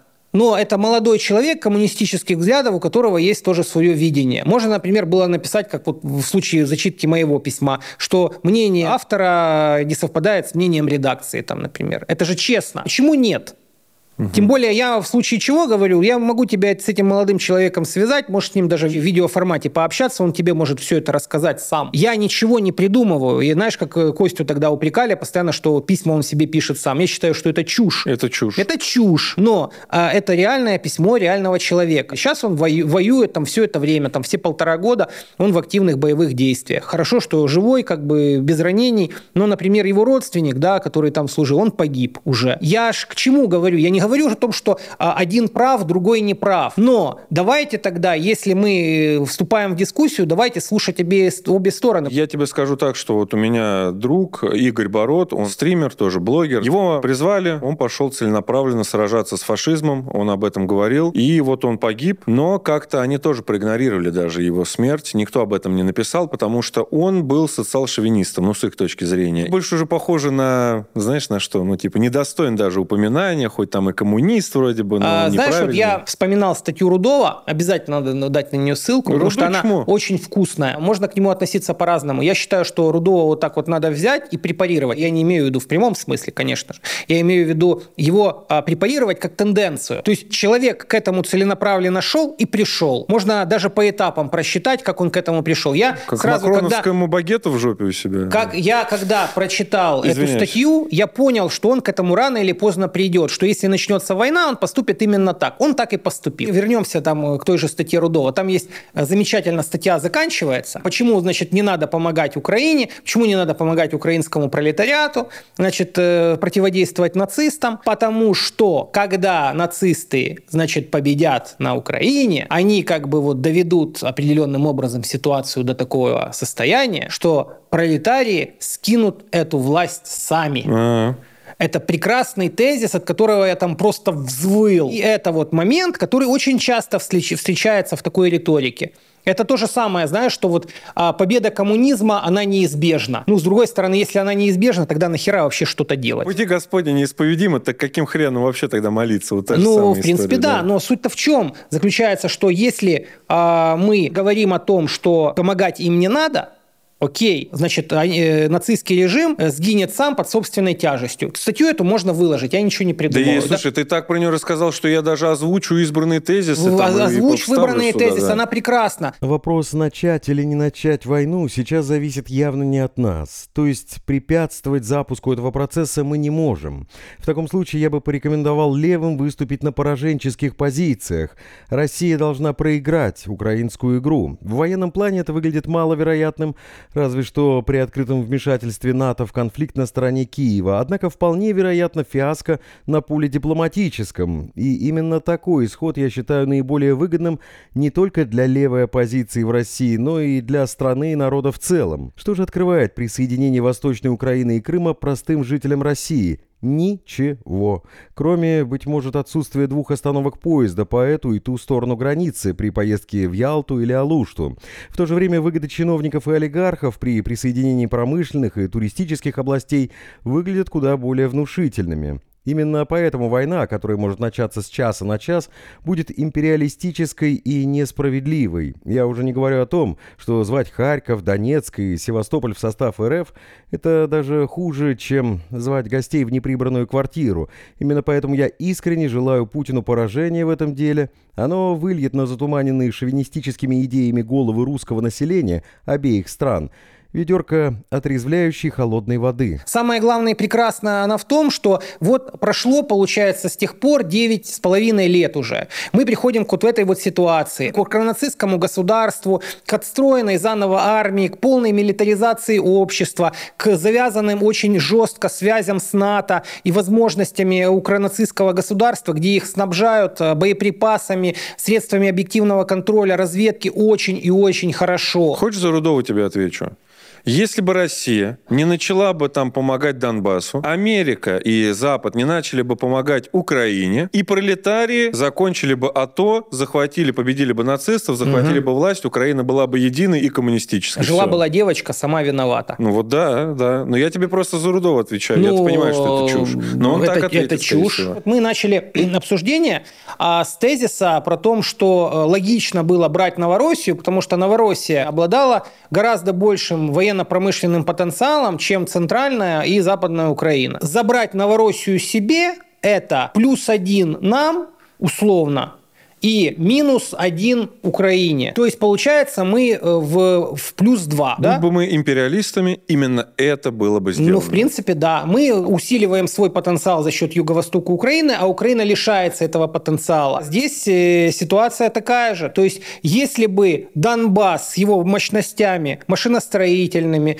э, энергетическими был захвачен тогда э, АТО, если бы не было восстания, если бы у Стрелкова ничего не получилось, если бы восставшие наших ничего не получилось. Мы бы просто получили то же самое, только сильнее, гораздо сильнее. Потому что и Украине тогда не с кем было бы воевать, они просто бы усилились, и было бы то же самое, только, возможно, даже раньше. А можно было, кстати, и не брать Крым. Тогда бы вообще не было вот с точки зрения таких людей, например, да, как Рудой, тогда да. вообще не было никакого повода для ссоры между Украиной и Россией. Ну, кстати, да. Да, Россия уводит свои э, корабли, значит, и всю инфраструктуру, которую успевает забрать куда-то туда, освобождает Севастополь, Крым э, – это Украина, э, Россия как бы лишается нормально Черноморского флота, а потом мы получаем то же самое, только у нас еще получается и хороший плацдарм в виде Крыма по крайней мере, военно-морской. Ну, а если бы Россия не полезла бы в Крым, украинская власть бы в итоге, ну, как бы победила бы и Донбасс, и Крым бы, ну, оставила при себе, ну, и все, все бы жили мирно, и Россия бы в своих да, границах, да. и да. Крым с Украиной, и все. Да. Вот так тебе они скажут. Жили бы мирно, да, конечно. Вот те люди, которые, вот те люди, которые пришли, короче, с под лозунгами «москалей на ножи», они бы вот жили с нами мирно. Так они москалей на ножи, потому что москали нет, лезут постоянно. Нет, подожди, а куда москали лезли? Лозунги «москали на ножи» бы это лозунги лозунги Майдана. Это лозунги еще декабря 2013 года. Так они до этого лезли, они этого Януковича к власти привели. Вот, кстати, ну, собственно, ты виноват уж тем, что хочется мне кушать. То есть э, есть интересы Запада, условно говоря, есть интересы Америки, Значит, есть э, значит, полностью подконтрольный истеблишмент, тот же Порошенко, Тимошенко полностью подконтрольный, э, который бы рано или поздно оттолкнули бы туда. Или бы это было давление постоянное, которое бы все равно Россию вынужди, вынудило бы решать вопрос военным способом, прям, прям как сейчас. Только угу. мы бы воевали еще и против Крыма, против той инфраструктуры, которая там была. Последний вопрос, только кратко вот про Семина просто. А ты вообще его последние ролики смотрел? У меня нет времени, Мне к сожалению. кажется, тебя ждет очень большое разочарование, если ты все-таки решишься это сделать, потому что у нас Китай тоже оказывается фашизм, Россия фашизм. Ну, конечно, фашизм он вообще на самом деле везде. Допустим, вот тезис Олега Камолова, да, это экономист, некогда тоже вот человек, с которым мы хорошо общались, но на теме СВО тоже разошлись. Вот он считает, что у России интерес в Украине, а, сейчас вот эти все заводы на новоприсоединенных угу. территориях, это большой интерес для олигархов, поэтому поэтому это империалистическая война раз. И тезис Б, если бы Россия до 2014 года показывала бы внутри себя невероятный экономический рост и как хорошо у нас живут люди, полностью победила бы бедность, то Украина сама бы захотела в объятия России и никаким, mm. никакому Западу бы не пошла. А если, бы, а если бы у бабушки был член, она была бы дедушкой? Ну, или, просто бы, ладно, или была бы бабушкой с членом? Тут не совсем понятно про экономический рост. Был бы в России экономический рост, а ее бы не зави... ненавидели за то, что у нее экономический рост. Ну, надо просто понимать, понимать, как бы, что есть, например, пропаганда. Вот, например, Советский Союз, который показывал прекрасный, а, значит, э, экономический рост. А за что его что? Ненавидели жутко на Западе и хотели уничтожить постоянно. Почему? Потому что он показывал прекрасный экономический Но Запад рост. бы и хотел, а Украина бы, наоборот, вступила в Россию. А Украина – это, по сути, на тот момент, это часть идеологически определенным образом заряженная, воспитанная такая в нескольких поколениях на антироссийской тематике, на антисоветской тематике, на то, что это часть западного мира, как они себя всерьез считают катехоном, последним рубежом, значит, защиты от орков. Аванпостом, да. Да, аванпостом от орков, короче. Они на самом самом деле себя так считают. За, Насчет олигархов заводы и заводов. Ильича, там, и прочее, ну, да. отлично, получается. Но тут надо, не надо как бы путать причинно-следственные связи. Если, например, заходит э, российская армия на территорию, как бы там есть там чем поживиться, например, да, то, естественно, это становится интересом олигархов. Есть такой очень интересный момент. Например, олигархи российские и заводы Донбасса. Вот я приводил пример того же Курченко там, или Внешторгсервис, была такая конторка прекрасная. Почему российские олигархи, имея, например, Донбасс, вот, по сути, в зоне интересов э, и в зоне покрытия, условно говоря, Российской Федерации, хоть неофициально, чего же они туда не пришли? Вопрос. А что они туда не пришли?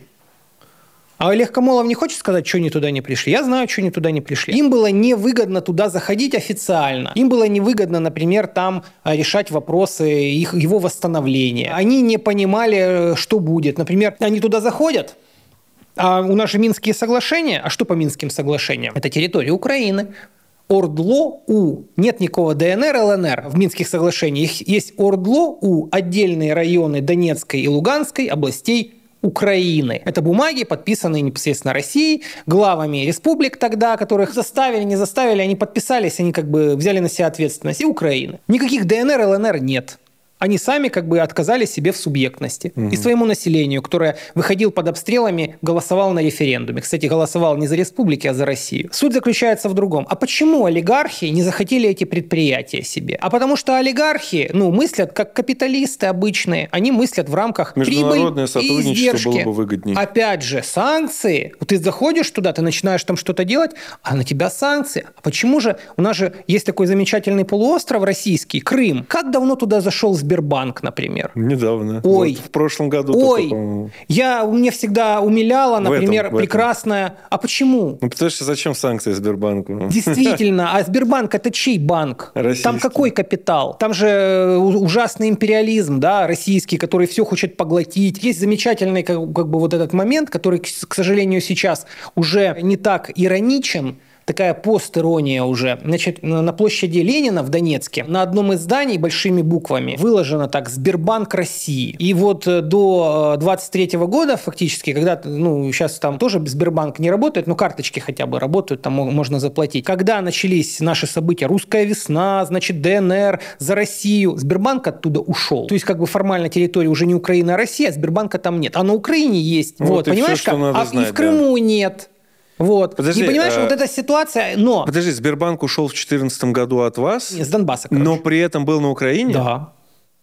Я не знал этого, честно. Да, ну так э, там э, единственный как бы Но наш... при этом его не было в Крыму. Да, но при этом его не было в Крыму.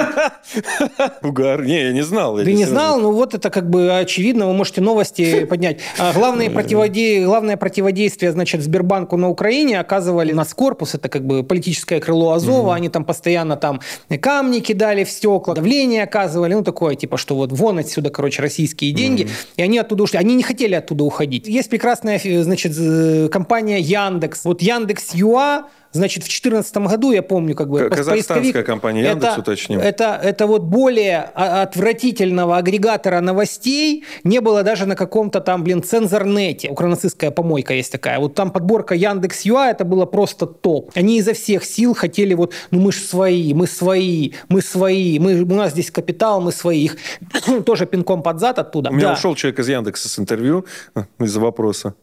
Какого? Я спросил, почему так много людей в Яндексе не поддерживают Россию. Он сказал, предатель Родины.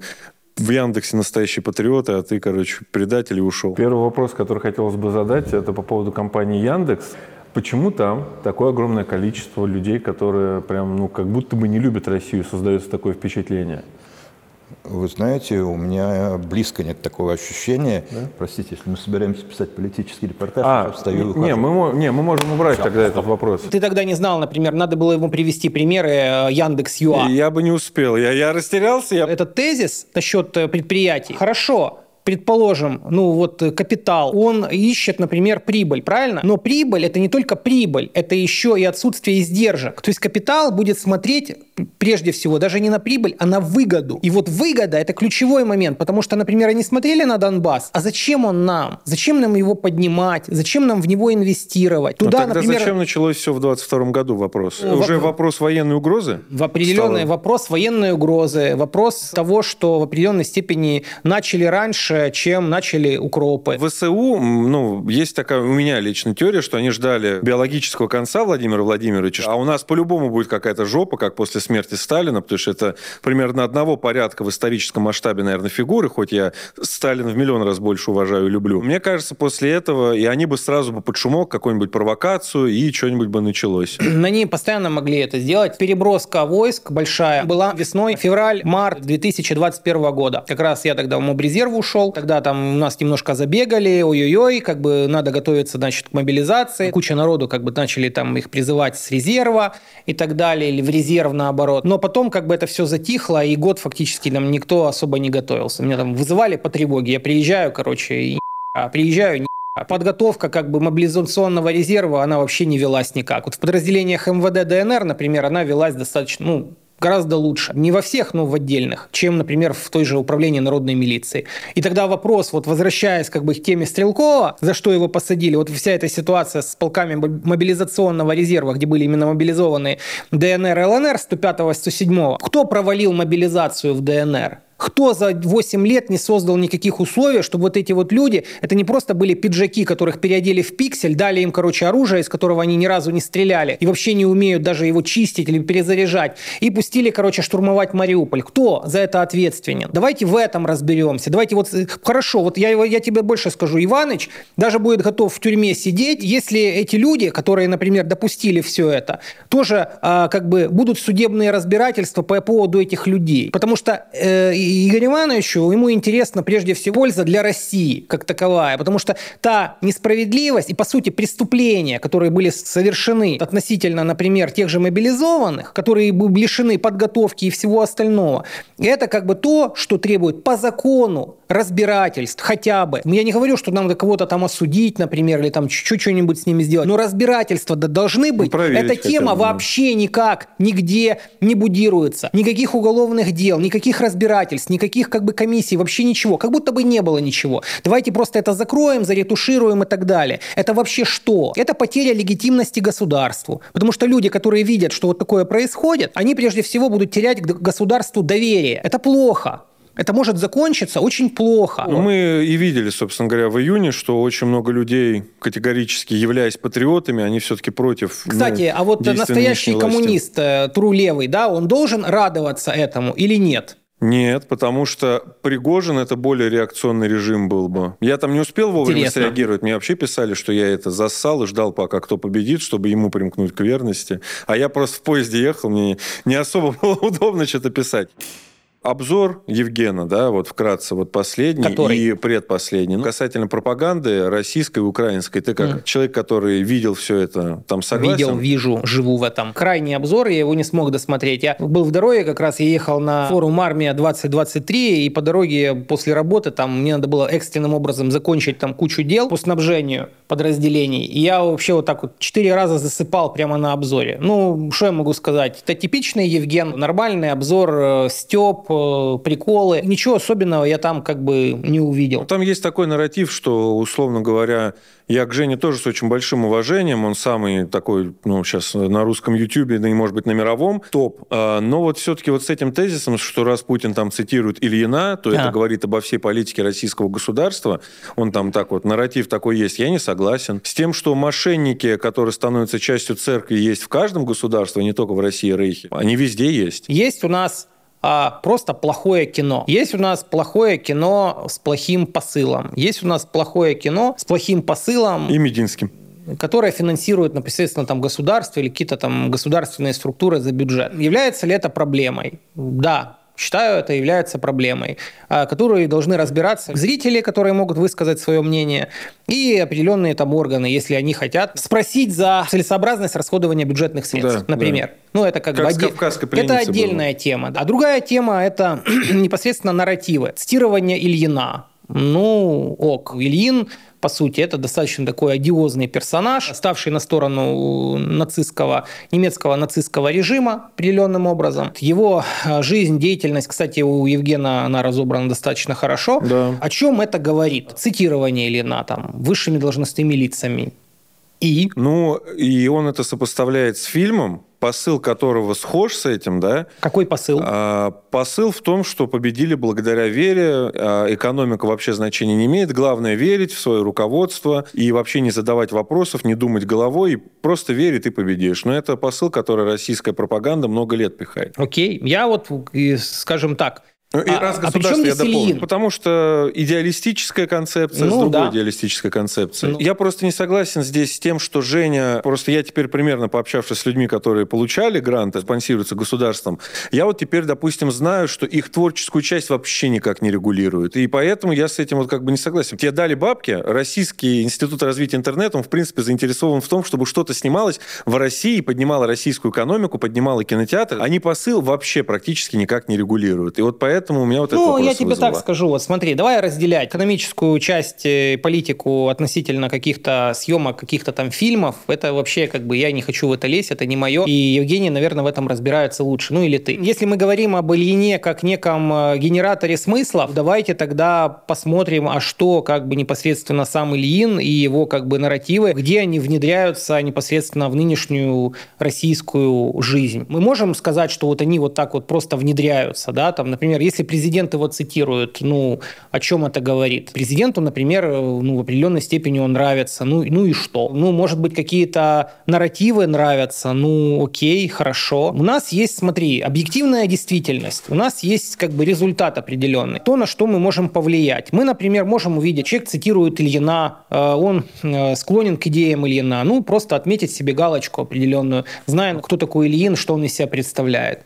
Вот, и понять, как бы, ну, куда может, например, например, идти тенденция. Важно ли это? Да. Считаю, что в этом отношении возмущение Евгена этим моментом, оно, безусловно, правильное, но я считаю, что делать из этого какую-то основной нарратив, ну, не знаю, слабовато. Тут, понимаешь, еще один момент. Вот почему вот э, мне говорят, что вот вы там, типа, некоторые говорят, вот вы герои, там, занимались подпольной диверсионной деятельностью и так далее и тому подобное. А я вообще всегда говорю, не, мы не герои. Мы поступали просто как нормальные, последовательные люди. Вот у нас есть, были определенные убеждения, вот мы за эти убеждения определенным образом действовали. Мы могли поехать на Донбасс или остаться там и действовать в подполье. Поскольку у нас уже на тот момент была какая-то инфраструктура и сетка, мы решили действовать так. И, понимаешь, если мы это делали, почему другие этого делать не могут. Это не геройство, это поступки нормального, последовательного человека. То есть, если вы последовательны, будьте добры, действуйте. А если вы не действуете, ну а как понять, что вы э, являетесь сторонниками определенных взглядов? Просто потому, что вы их озвучиваете? Да плевать вообще, что человек озвучивает. Важно всегда действие. Ну а как ты считаешь, как сейчас должен действовать э, коммунист? Где? Допустим, э, ну вот в России я Учитывая, что я цикло автомат ни разу не держал, и вообще для меня даже 6 дней на Донецке были стрессом, который до сих пор пережить не могу, если честно. Вот что таким людям надо делать? Готовиться, заниматься агитацией, пропагандой. Ха. Ну, я, я это делаю на канале Вот. Соловьев Live, Вот, меня ты, уже ты в разлагаешь, разлагаешь вместо вместо этого коммунистическое движение, ты вносишь в него смуту. Вот. А на самом деле, если отбросить шутки, коммунист нормальный должен быть с трудящимися, должен быть с народом, должен быть с интересами этого народа, которые тоже субъектны. И говорить о том, что народ ничего не понимает, там вот пролетарии не знают, а вот сейчас придет к ним агитатор и вот им там что-то расскажет. Такое очень опасное заблуждение. На самом деле это не так. На самом деле народ, э, обычные люди понимают гораздо больше. И этот агитатор может, э, скажем так, очень много новых ощущений для себя получить, если он пойдет учить, например, там людей, рассказывать им, что оба хуже там и так далее. Просто нормальная агитация и пропаганда, я вот это говорил в том письме, которое за- зачитывал Константин, кстати, которое ты тоже выложишь, да, там это просто описано на примере того же Бунчука. Там есть персонаж в «Тихом доне» Шолохова. Он пошел э, добровольцем в российскую армию, и непосредственно там работал с солдатами, а, воевал, осваивал э, профессию пулеметчика. При этом, как бы, учитывая то, что он был достаточно эффективен, он пользовался среди солдат и даже офицеров определенной репутацией, после чего его действительно слушали как человека не только а, что-то говорящего, но и человека, который что-то умеет и своим образом жизни показывающего, Пример. как надо делать. То есть авторитет надо зарабатывать в кругу Да. обычных людей. В кругу обычных людей. Ну или на Как фронт поехать. Можно этот авторитет зарабатывать по-разному, но авторитет он зарабатывается прежде всего делами. Это смелость, мужество, последовательность, честность. Трулевые говорят, что вот мы там совершим а, революцию и так далее. Мне всегда интересно вот. Количество профессионалов, которые, например, что-то совершив, начнут как бы вот э, что-то делать, и насколько эффективны они будут в этом. Это вопрос в том числе и профессионализма. Что такое профессионализм на самом деле, особенно на войне? Это очень важные моменты, потому что от профессионализма зависит от того, выживет твое подра- ты или твое подразделение, что важнее, потому что твои люди важнее, чем ты. И вот от этого зависит гораздо больше, потому что какие бы у тебя прекрасные, прекраснодушные, значит, мысли, идеи в твоей голове не были, если ты не будешь профессионалом в том, что ты делаешь, короче, ты до этих реализаций этих идей просто не доживешь. И если ты своим образом жизни не словами, а образом жизни не показываешь, что твой образ жизни, твои действия не соответствуют тем заявлениям, которые ты делаешь. Вот ты говоришь, что там ну, должна быть социальная справедливость. Добейся ее хотя бы в своем подразделении. Ты говоришь о том, что должна вот, вот власть трудящихся. Добейся ее хотя бы вот на примере какой-то малой группы. Ты хочешь говорить о том, что вот там какие-то способы производства, управления эффективны. Покажи это на примере того, что ты делаешь. И тогда вдруг, вдруг окажется, что у этого человека есть репутация. Вернемся даже к примеру того Стрелкова. Да, многие после того, что вот когда увидели то, что он делал, они стали интересоваться вот, ну, имперскими там идеями какими-то и так далее. Почему? А многие в армию, в принципе, ой, не в армию, Почему? а на Донбасс из-за него поехали. Да. А почему? Я даже знаю одного Алексея. Потому что, ну, как бы хотят равняться, потому что для них он становится примером. Он для них становится примером как человек, прежде Да, всего. как личность. Как личность, как человек идейный, энергичный, честный, эффективный. Не глупый далеко. Да, профессионал. И это командир, за которым хочется идти. А раз за ним хочется идти, как за командиром и личностью, То его потом идеи на себя, ты да. начинаешь пропитываться уже его идеологией. Так станьте такими. И за вами пойдут люди. А люди потом будут перенимать как бы ваши знания, уме... ну, вашу идеологию. Но для того, чтобы так действовать, для этого надо совершать над собой очень большие серьезные усилия. Вов, я с тобой согласен, но вот есть один нюанс который все портит. Понимаешь, если я что-то организую, допустим, свой двор в порядок приведу, это значит, что буржуазия, которая должна была приводить в порядок мой дом, этого не сделает. И тем самым я облегчил существование буржуазии. Я понимаю, это может звучать смешно, но именно так тебе и ответят. Почему надеюсь, я плачу? Надеюсь, э, когда ты сходил в туалет и не слил за собой, это ты как бы облегчил или не облегчил А, действия буржуазии? Нет, но один раз я на зло Путину отморозил уши. Вот, понимаешь, э, не надо доходить до абсурда. Тут вопрос серьезный крайне. И э, это очень серьезный момент. А То тебе есть, серьезно говорю, они так ответят. ну, если они так ответят, значит, дальнейшие диалоги с ними вести не надо. А с либералами? Вот как ты относишься к современным либералам? Понятное дело, что есть совсем неадекватные, но не считаешь ли ты, что одна запрещенная в России террористически экстремистская организация из трех букв, а именно ФБК, полностью себя дискредитировала, и теперь у них количество сторонников еще меньше стало, чем было? Ну, я не так знаком с их деятельностью. К сожалению, у меня нет времени на анализ. Э, То, что доносилось э, как бы так со стороны, краем уха, да, обычный таран для российской государственности, после которых были бы те же реформы, которые мы переносили в 90-х везде. Борьба с коррупцией, еще большей коррупцией. Вот, ну, Точнее, легализация, скорее, Что там? коррупции. Ну, как бы, понимаешь, какая ситуация? Это та самая борьба одной буржуазии с другой, в которой тем самым пролетариям лучше не участвовать. Один из самых главных вопросов, опять же, мне интересно, что ты на это скажешь, из-за чего я, типа, считаюсь прокремлевским, это то, что я не поддерживаю свержение Путина. Понимаешь, э, проблема заключается в том, что те события, которые нам еще предстоят, если тенденции, с которыми идет война, не будут изменены, то проблема выборов 2024 года это будет последнее, что будет в 2024 году волновать людей в России. Ты как человек, который, ну, который в этом понимает, определенно сейчас меня немножечко как-то пугаешь, если честно. Не надо пугаться, надо адекватно просто оценивать действительность и адекватно оценивать тенденции. В определенной степени э, Россия не готова к тотальной войне. Украина ведет тотальную войну против нас. А все эти Запад- крики о том, что у них 500 тысяч погибших, а у нас там даже одна десятая от этого не наберется. Вот эти все моменты, ну, я тебе могу так сказать, те тенденции, которые сейчас идут у нас, они могут привести к тому, что если у нас, например, будет прорван фронт в определенных э, местах, при нашем нынешнем отсутствии резервов, при том, что не проведена мобилизация, укропы постоянно мобилизуют свое население. Даже если она будет проверен- проведена, то нужно будет определенное время для того, чтобы эти подразделения привести в нужную кондицию, может привести к таким э, последствиям тяжелым, что даже события осени, а, зимы 22 года могут э, с этим, по сравнению с этим померкнуть. Поэтому я здесь очень-очень стараюсь быть осторожным в прогнозах, конечно, но мы со своей стороны пытаемся все сделать, чтобы этого не случилось. Конечно, здесь можно вставить обвинение в том, что мы работаем на буржуазию, впав в- ей в объятия. Но мы просто понимаем, что будет, если Россия войну проиграет. Если Россия войну проиграет, Россия закончится. Вот, как государство, как страна и, возможно, как народ. Поэтому мы не хотим это допустить. Я теперь с, либер- с либеральной стороны тебе скажу. Слушай, а что такого? Ну, заплатим репарации, ну, покаемся, попросим прощения, какие-то деньги выплатим, восстановим Украину, ну и все, и дальше. Депутинизацию проведут, и будем жить как М. дальше. Вот так вот тебе скажет любой либерал.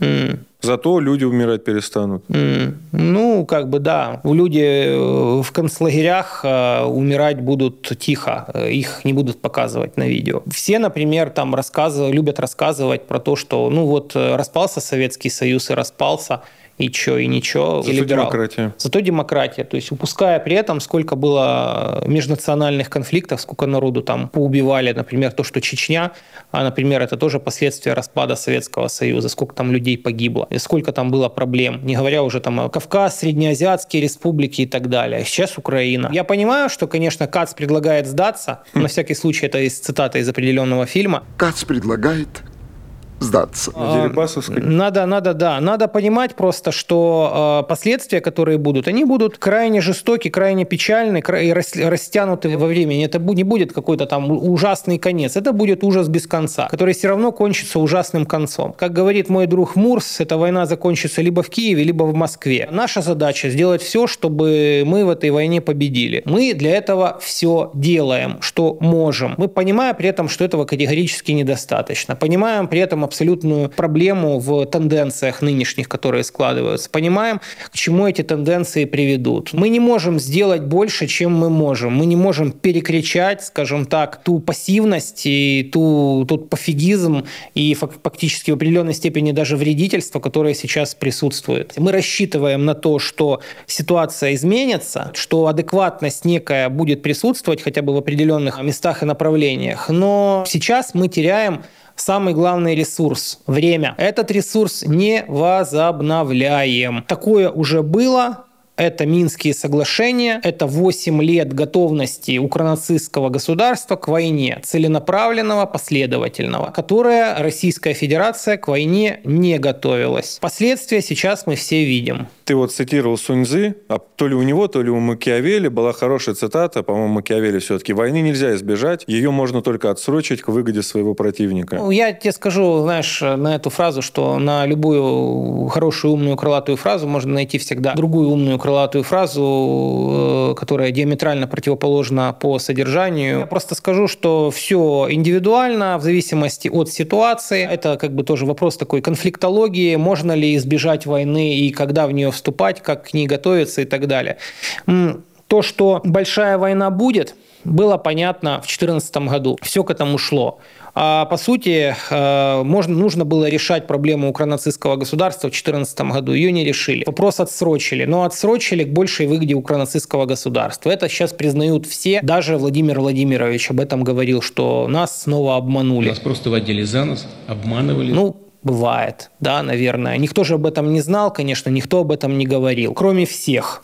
Вот. Суть заключается в том, что мы сейчас находимся в той ситуации, в которой мы находимся. Тенденции сейчас крайне негативны. Ситуацию надо переламывать. Чтобы переламывать ситуацию, надо понимать весь спектр тех проблем, которые перед нами стоят проблем этих ворах. И часть из них – это системные проблемы, а часть из них еще хуже. Это системные проблемы, которые находятся в состоянии системного кризиса. Это самое плохое. То есть кризис, который не понимает, что он кризис. Он не видит проблему и не способен ее увидеть. Как бы ты ни кричал, как бы ты ни старался. Нежелание воспринимать реальность такой, какая она есть. Это очень сильно заметно. И, к сожалению, вот, ну, сейчас, будучи в Москве, периодически включал телевизор. Если смотреть телевизор, то в целом я понимаю, почему настрой в, в континентальной России такой.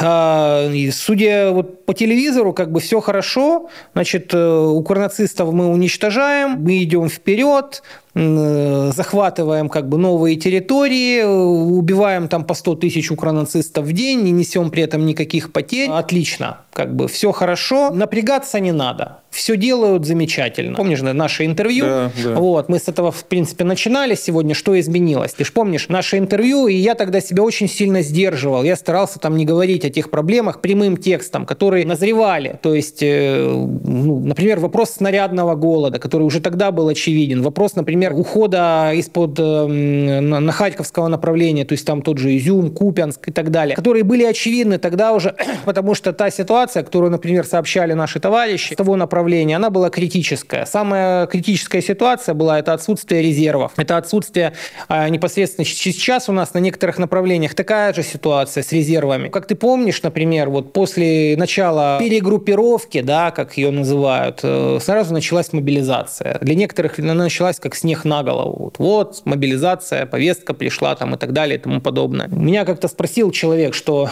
он говорил, что вот мой знакомый ходил в военкомат, еще весной 22 года хотел, чтобы его мобилизовали, ему сказал военком, что, сынок, пока мы тебя мобилизуем и подготовим, война уже закончится. Ну, это человек мне написал в Телеграме тогда, весной 22 года. Я ему сказал, что у вас очень хороший, замечательный военком, но передайте своему товарищу, чтобы он изучал э, топографию, тактическую медицину, э, оружие, готовился, приводил себя в форму, потому что ему это скоро понадобится.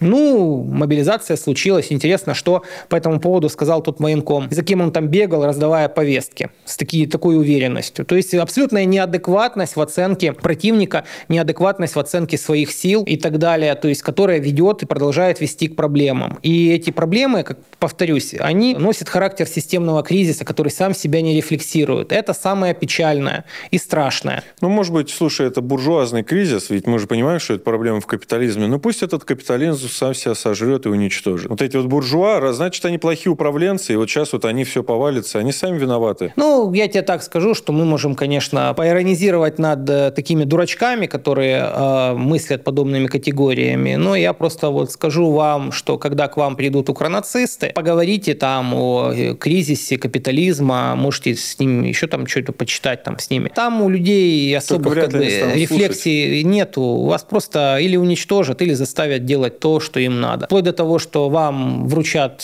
в зубы автомат и заставят вас штурмовать какие-то объекты, которые все еще принадлежат войскам Российской Федерации. Вот. И вы возьмете и будете штурмовать, потому что вы терпилы. Потому что если бы терпилами не были, те коммунисты, которые терпилами не были, они ехали на Донбасс или помогали Донбассу. Потому что они, ну, все эти 8 лет, я имею в виду, они видели, к чему вся эта ситуация идет. Много коммунистов там было? Достаточно. А империалистов? В одном окопе сидели, что?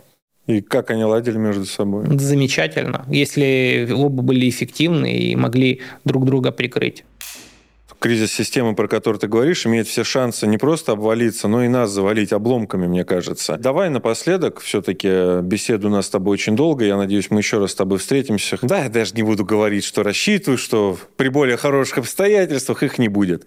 Э, это очевидно. Но все-таки что делать? Вот конкретно, допустим, как я вот свою деятельность вижу? Просвещение, там, информирование общественности, немного плохих новостей, чтобы людей напугать, немного хороших, чтобы они не сошли от постоянного страха с ума. Там сборы сборы периодически гуманитарные ребятам с фронта помогают, чтобы они покупали то, чего им не хватает. Ну, а вот, допустим, человек не блогер, там, не журналист, бабок у него лишних нет, но вот персонально то малое, что он может сделать, чтобы мы под этими обломками вместе с ним не завалились потом. Как известный э, кровопийца, значит, террорист, человек, который э, постоянно не только призывает к уничтожению э, укра... укронацистского консенсуса, но и активно в этом участвовал и участвует, я могу посоветовать следующее. Во-первых, Проведите мониторинг, аудит своих ресурсов. Что вы можете, что вы хотите. Это война за суверенитет и субъектность России. Если она будет проиграна, России как государства не станет, как страны не станет, как народа не станет. Потом будет добито все остальное. Вы хотите этого? Вам нормально будет с этим или для вас это неприемлемо. В зависимости от вашего ответа на этот вопрос, вы должны дальше прогнозировать свою деятельность. Дальше думать о том, что вы можете сделать. Ну, я для себя ответ этот дал гораздо раньше, да, еще 2014 года. Наша задача, я сейчас, как я ее вижу, это сделать все для того, чтобы хотя бы эта война, война с укронацистским режимом была выиграна. Чтобы мы сломали хребет укронацистской военной машине, освободили освободили территории, взяли их под свой контроль, очистили их от враждебного элемента, ну а дальше, получается, строили э, единую мощную страну, государство. Вопросы э, интересов, буржуазии и так далее я сейчас э, уберу за скобки, потому что мы уже слишком много об этом говорили, и, по-моему, мое мнение на этот счет более чем понятно. Дальше, что делать, учитывая ваши ресурсы?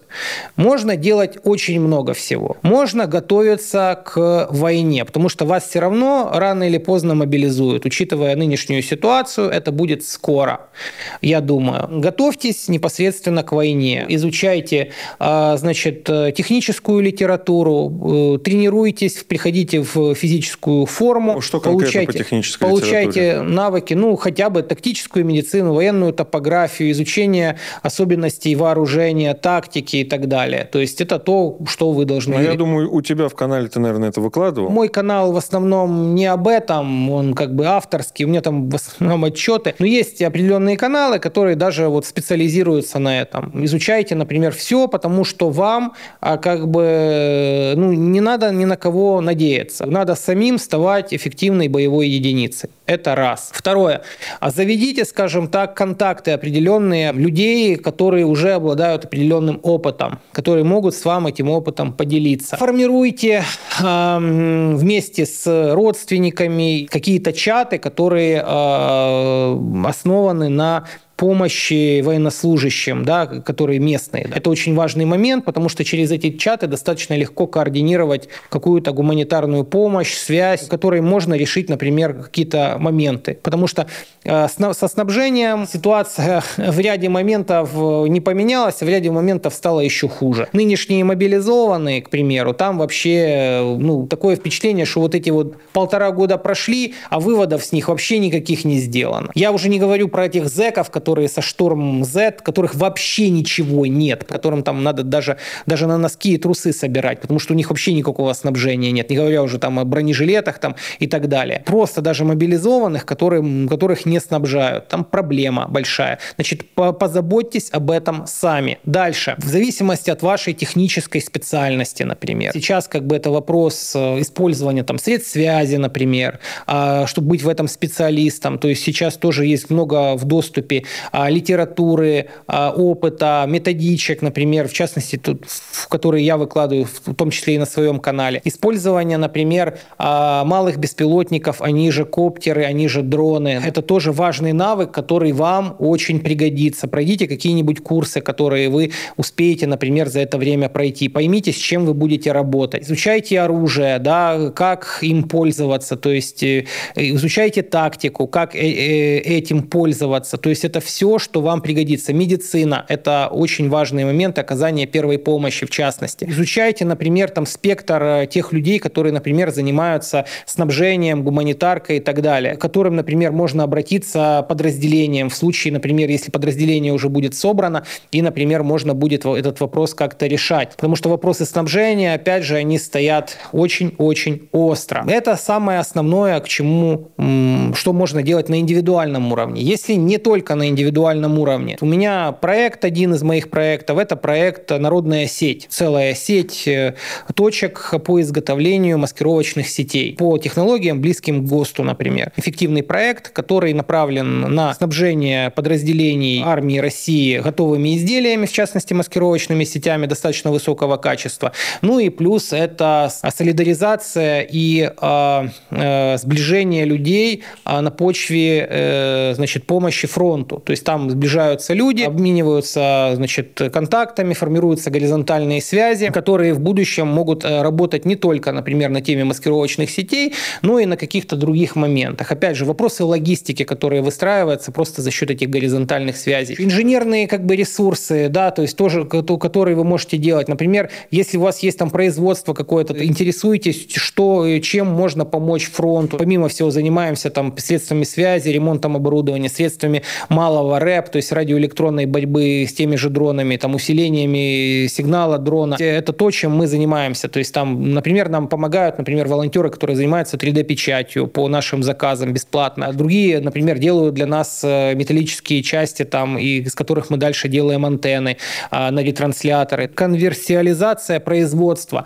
где, например, ну, разные люди делают по чуть-чуть чего-то, а потом это все объединяется, где-то агрегируется и используется для помощи подразделениям. Сейчас как бы задача э, максимально, вот как я ее вижу, это формирование э, вот среди волонтерской среды э, неких предприятий, которые могут на каком-то артельном таком принципе делать там, одни делают одно, другие делают другое, потом где-то в определенной точке это агрегируется, собирается в какое-то более серьезное изделие и используется, например, в интересах уже армии, поставляется. То есть помощь армии. Это позволит вам налаживать связи, в том числе и с воюющими подразделениями, э, которыми вы можете получать опыт, получать как бы понимание того, как, как и что работает. То есть сейчас вот самый главный момент – это э, чтобы эта война стала народной. Это то, в принципе, что не хочет почему-то государство. Я не знаю, почему оно этого не хочет, оно всячески это торпедирует, всячески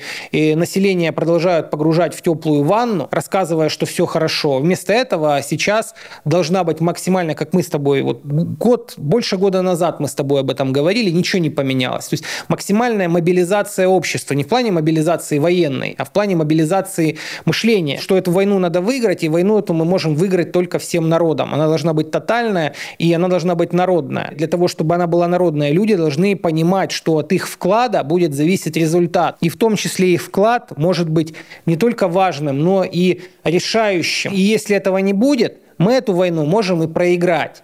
Именно потому, что мы ее можем проиграть, мы ее должны выиграть, потому что мы должны понимать, какая будет цена поражения. А цена поражения будет заключаться в том, что Россия перестанет существовать. Это просто надо понимать. Понимать и с пониманием этого подходить ко всей своей деятельности. Спасибо большое, Вов. Я думаю, хотя при лучших обстоятельствах мы не увидимся, скорее всего, все станет еще хуже, но иногда нужно немножечко, чтобы тебя привели в чувство, поэтому подписывайтесь на канал Владимира Грубника «Призрак Новороссии» обязательно, чтобы вот холодный контрастный душ иногда принимать, а то мы забываем, в каком положении на самом деле находится наша страна.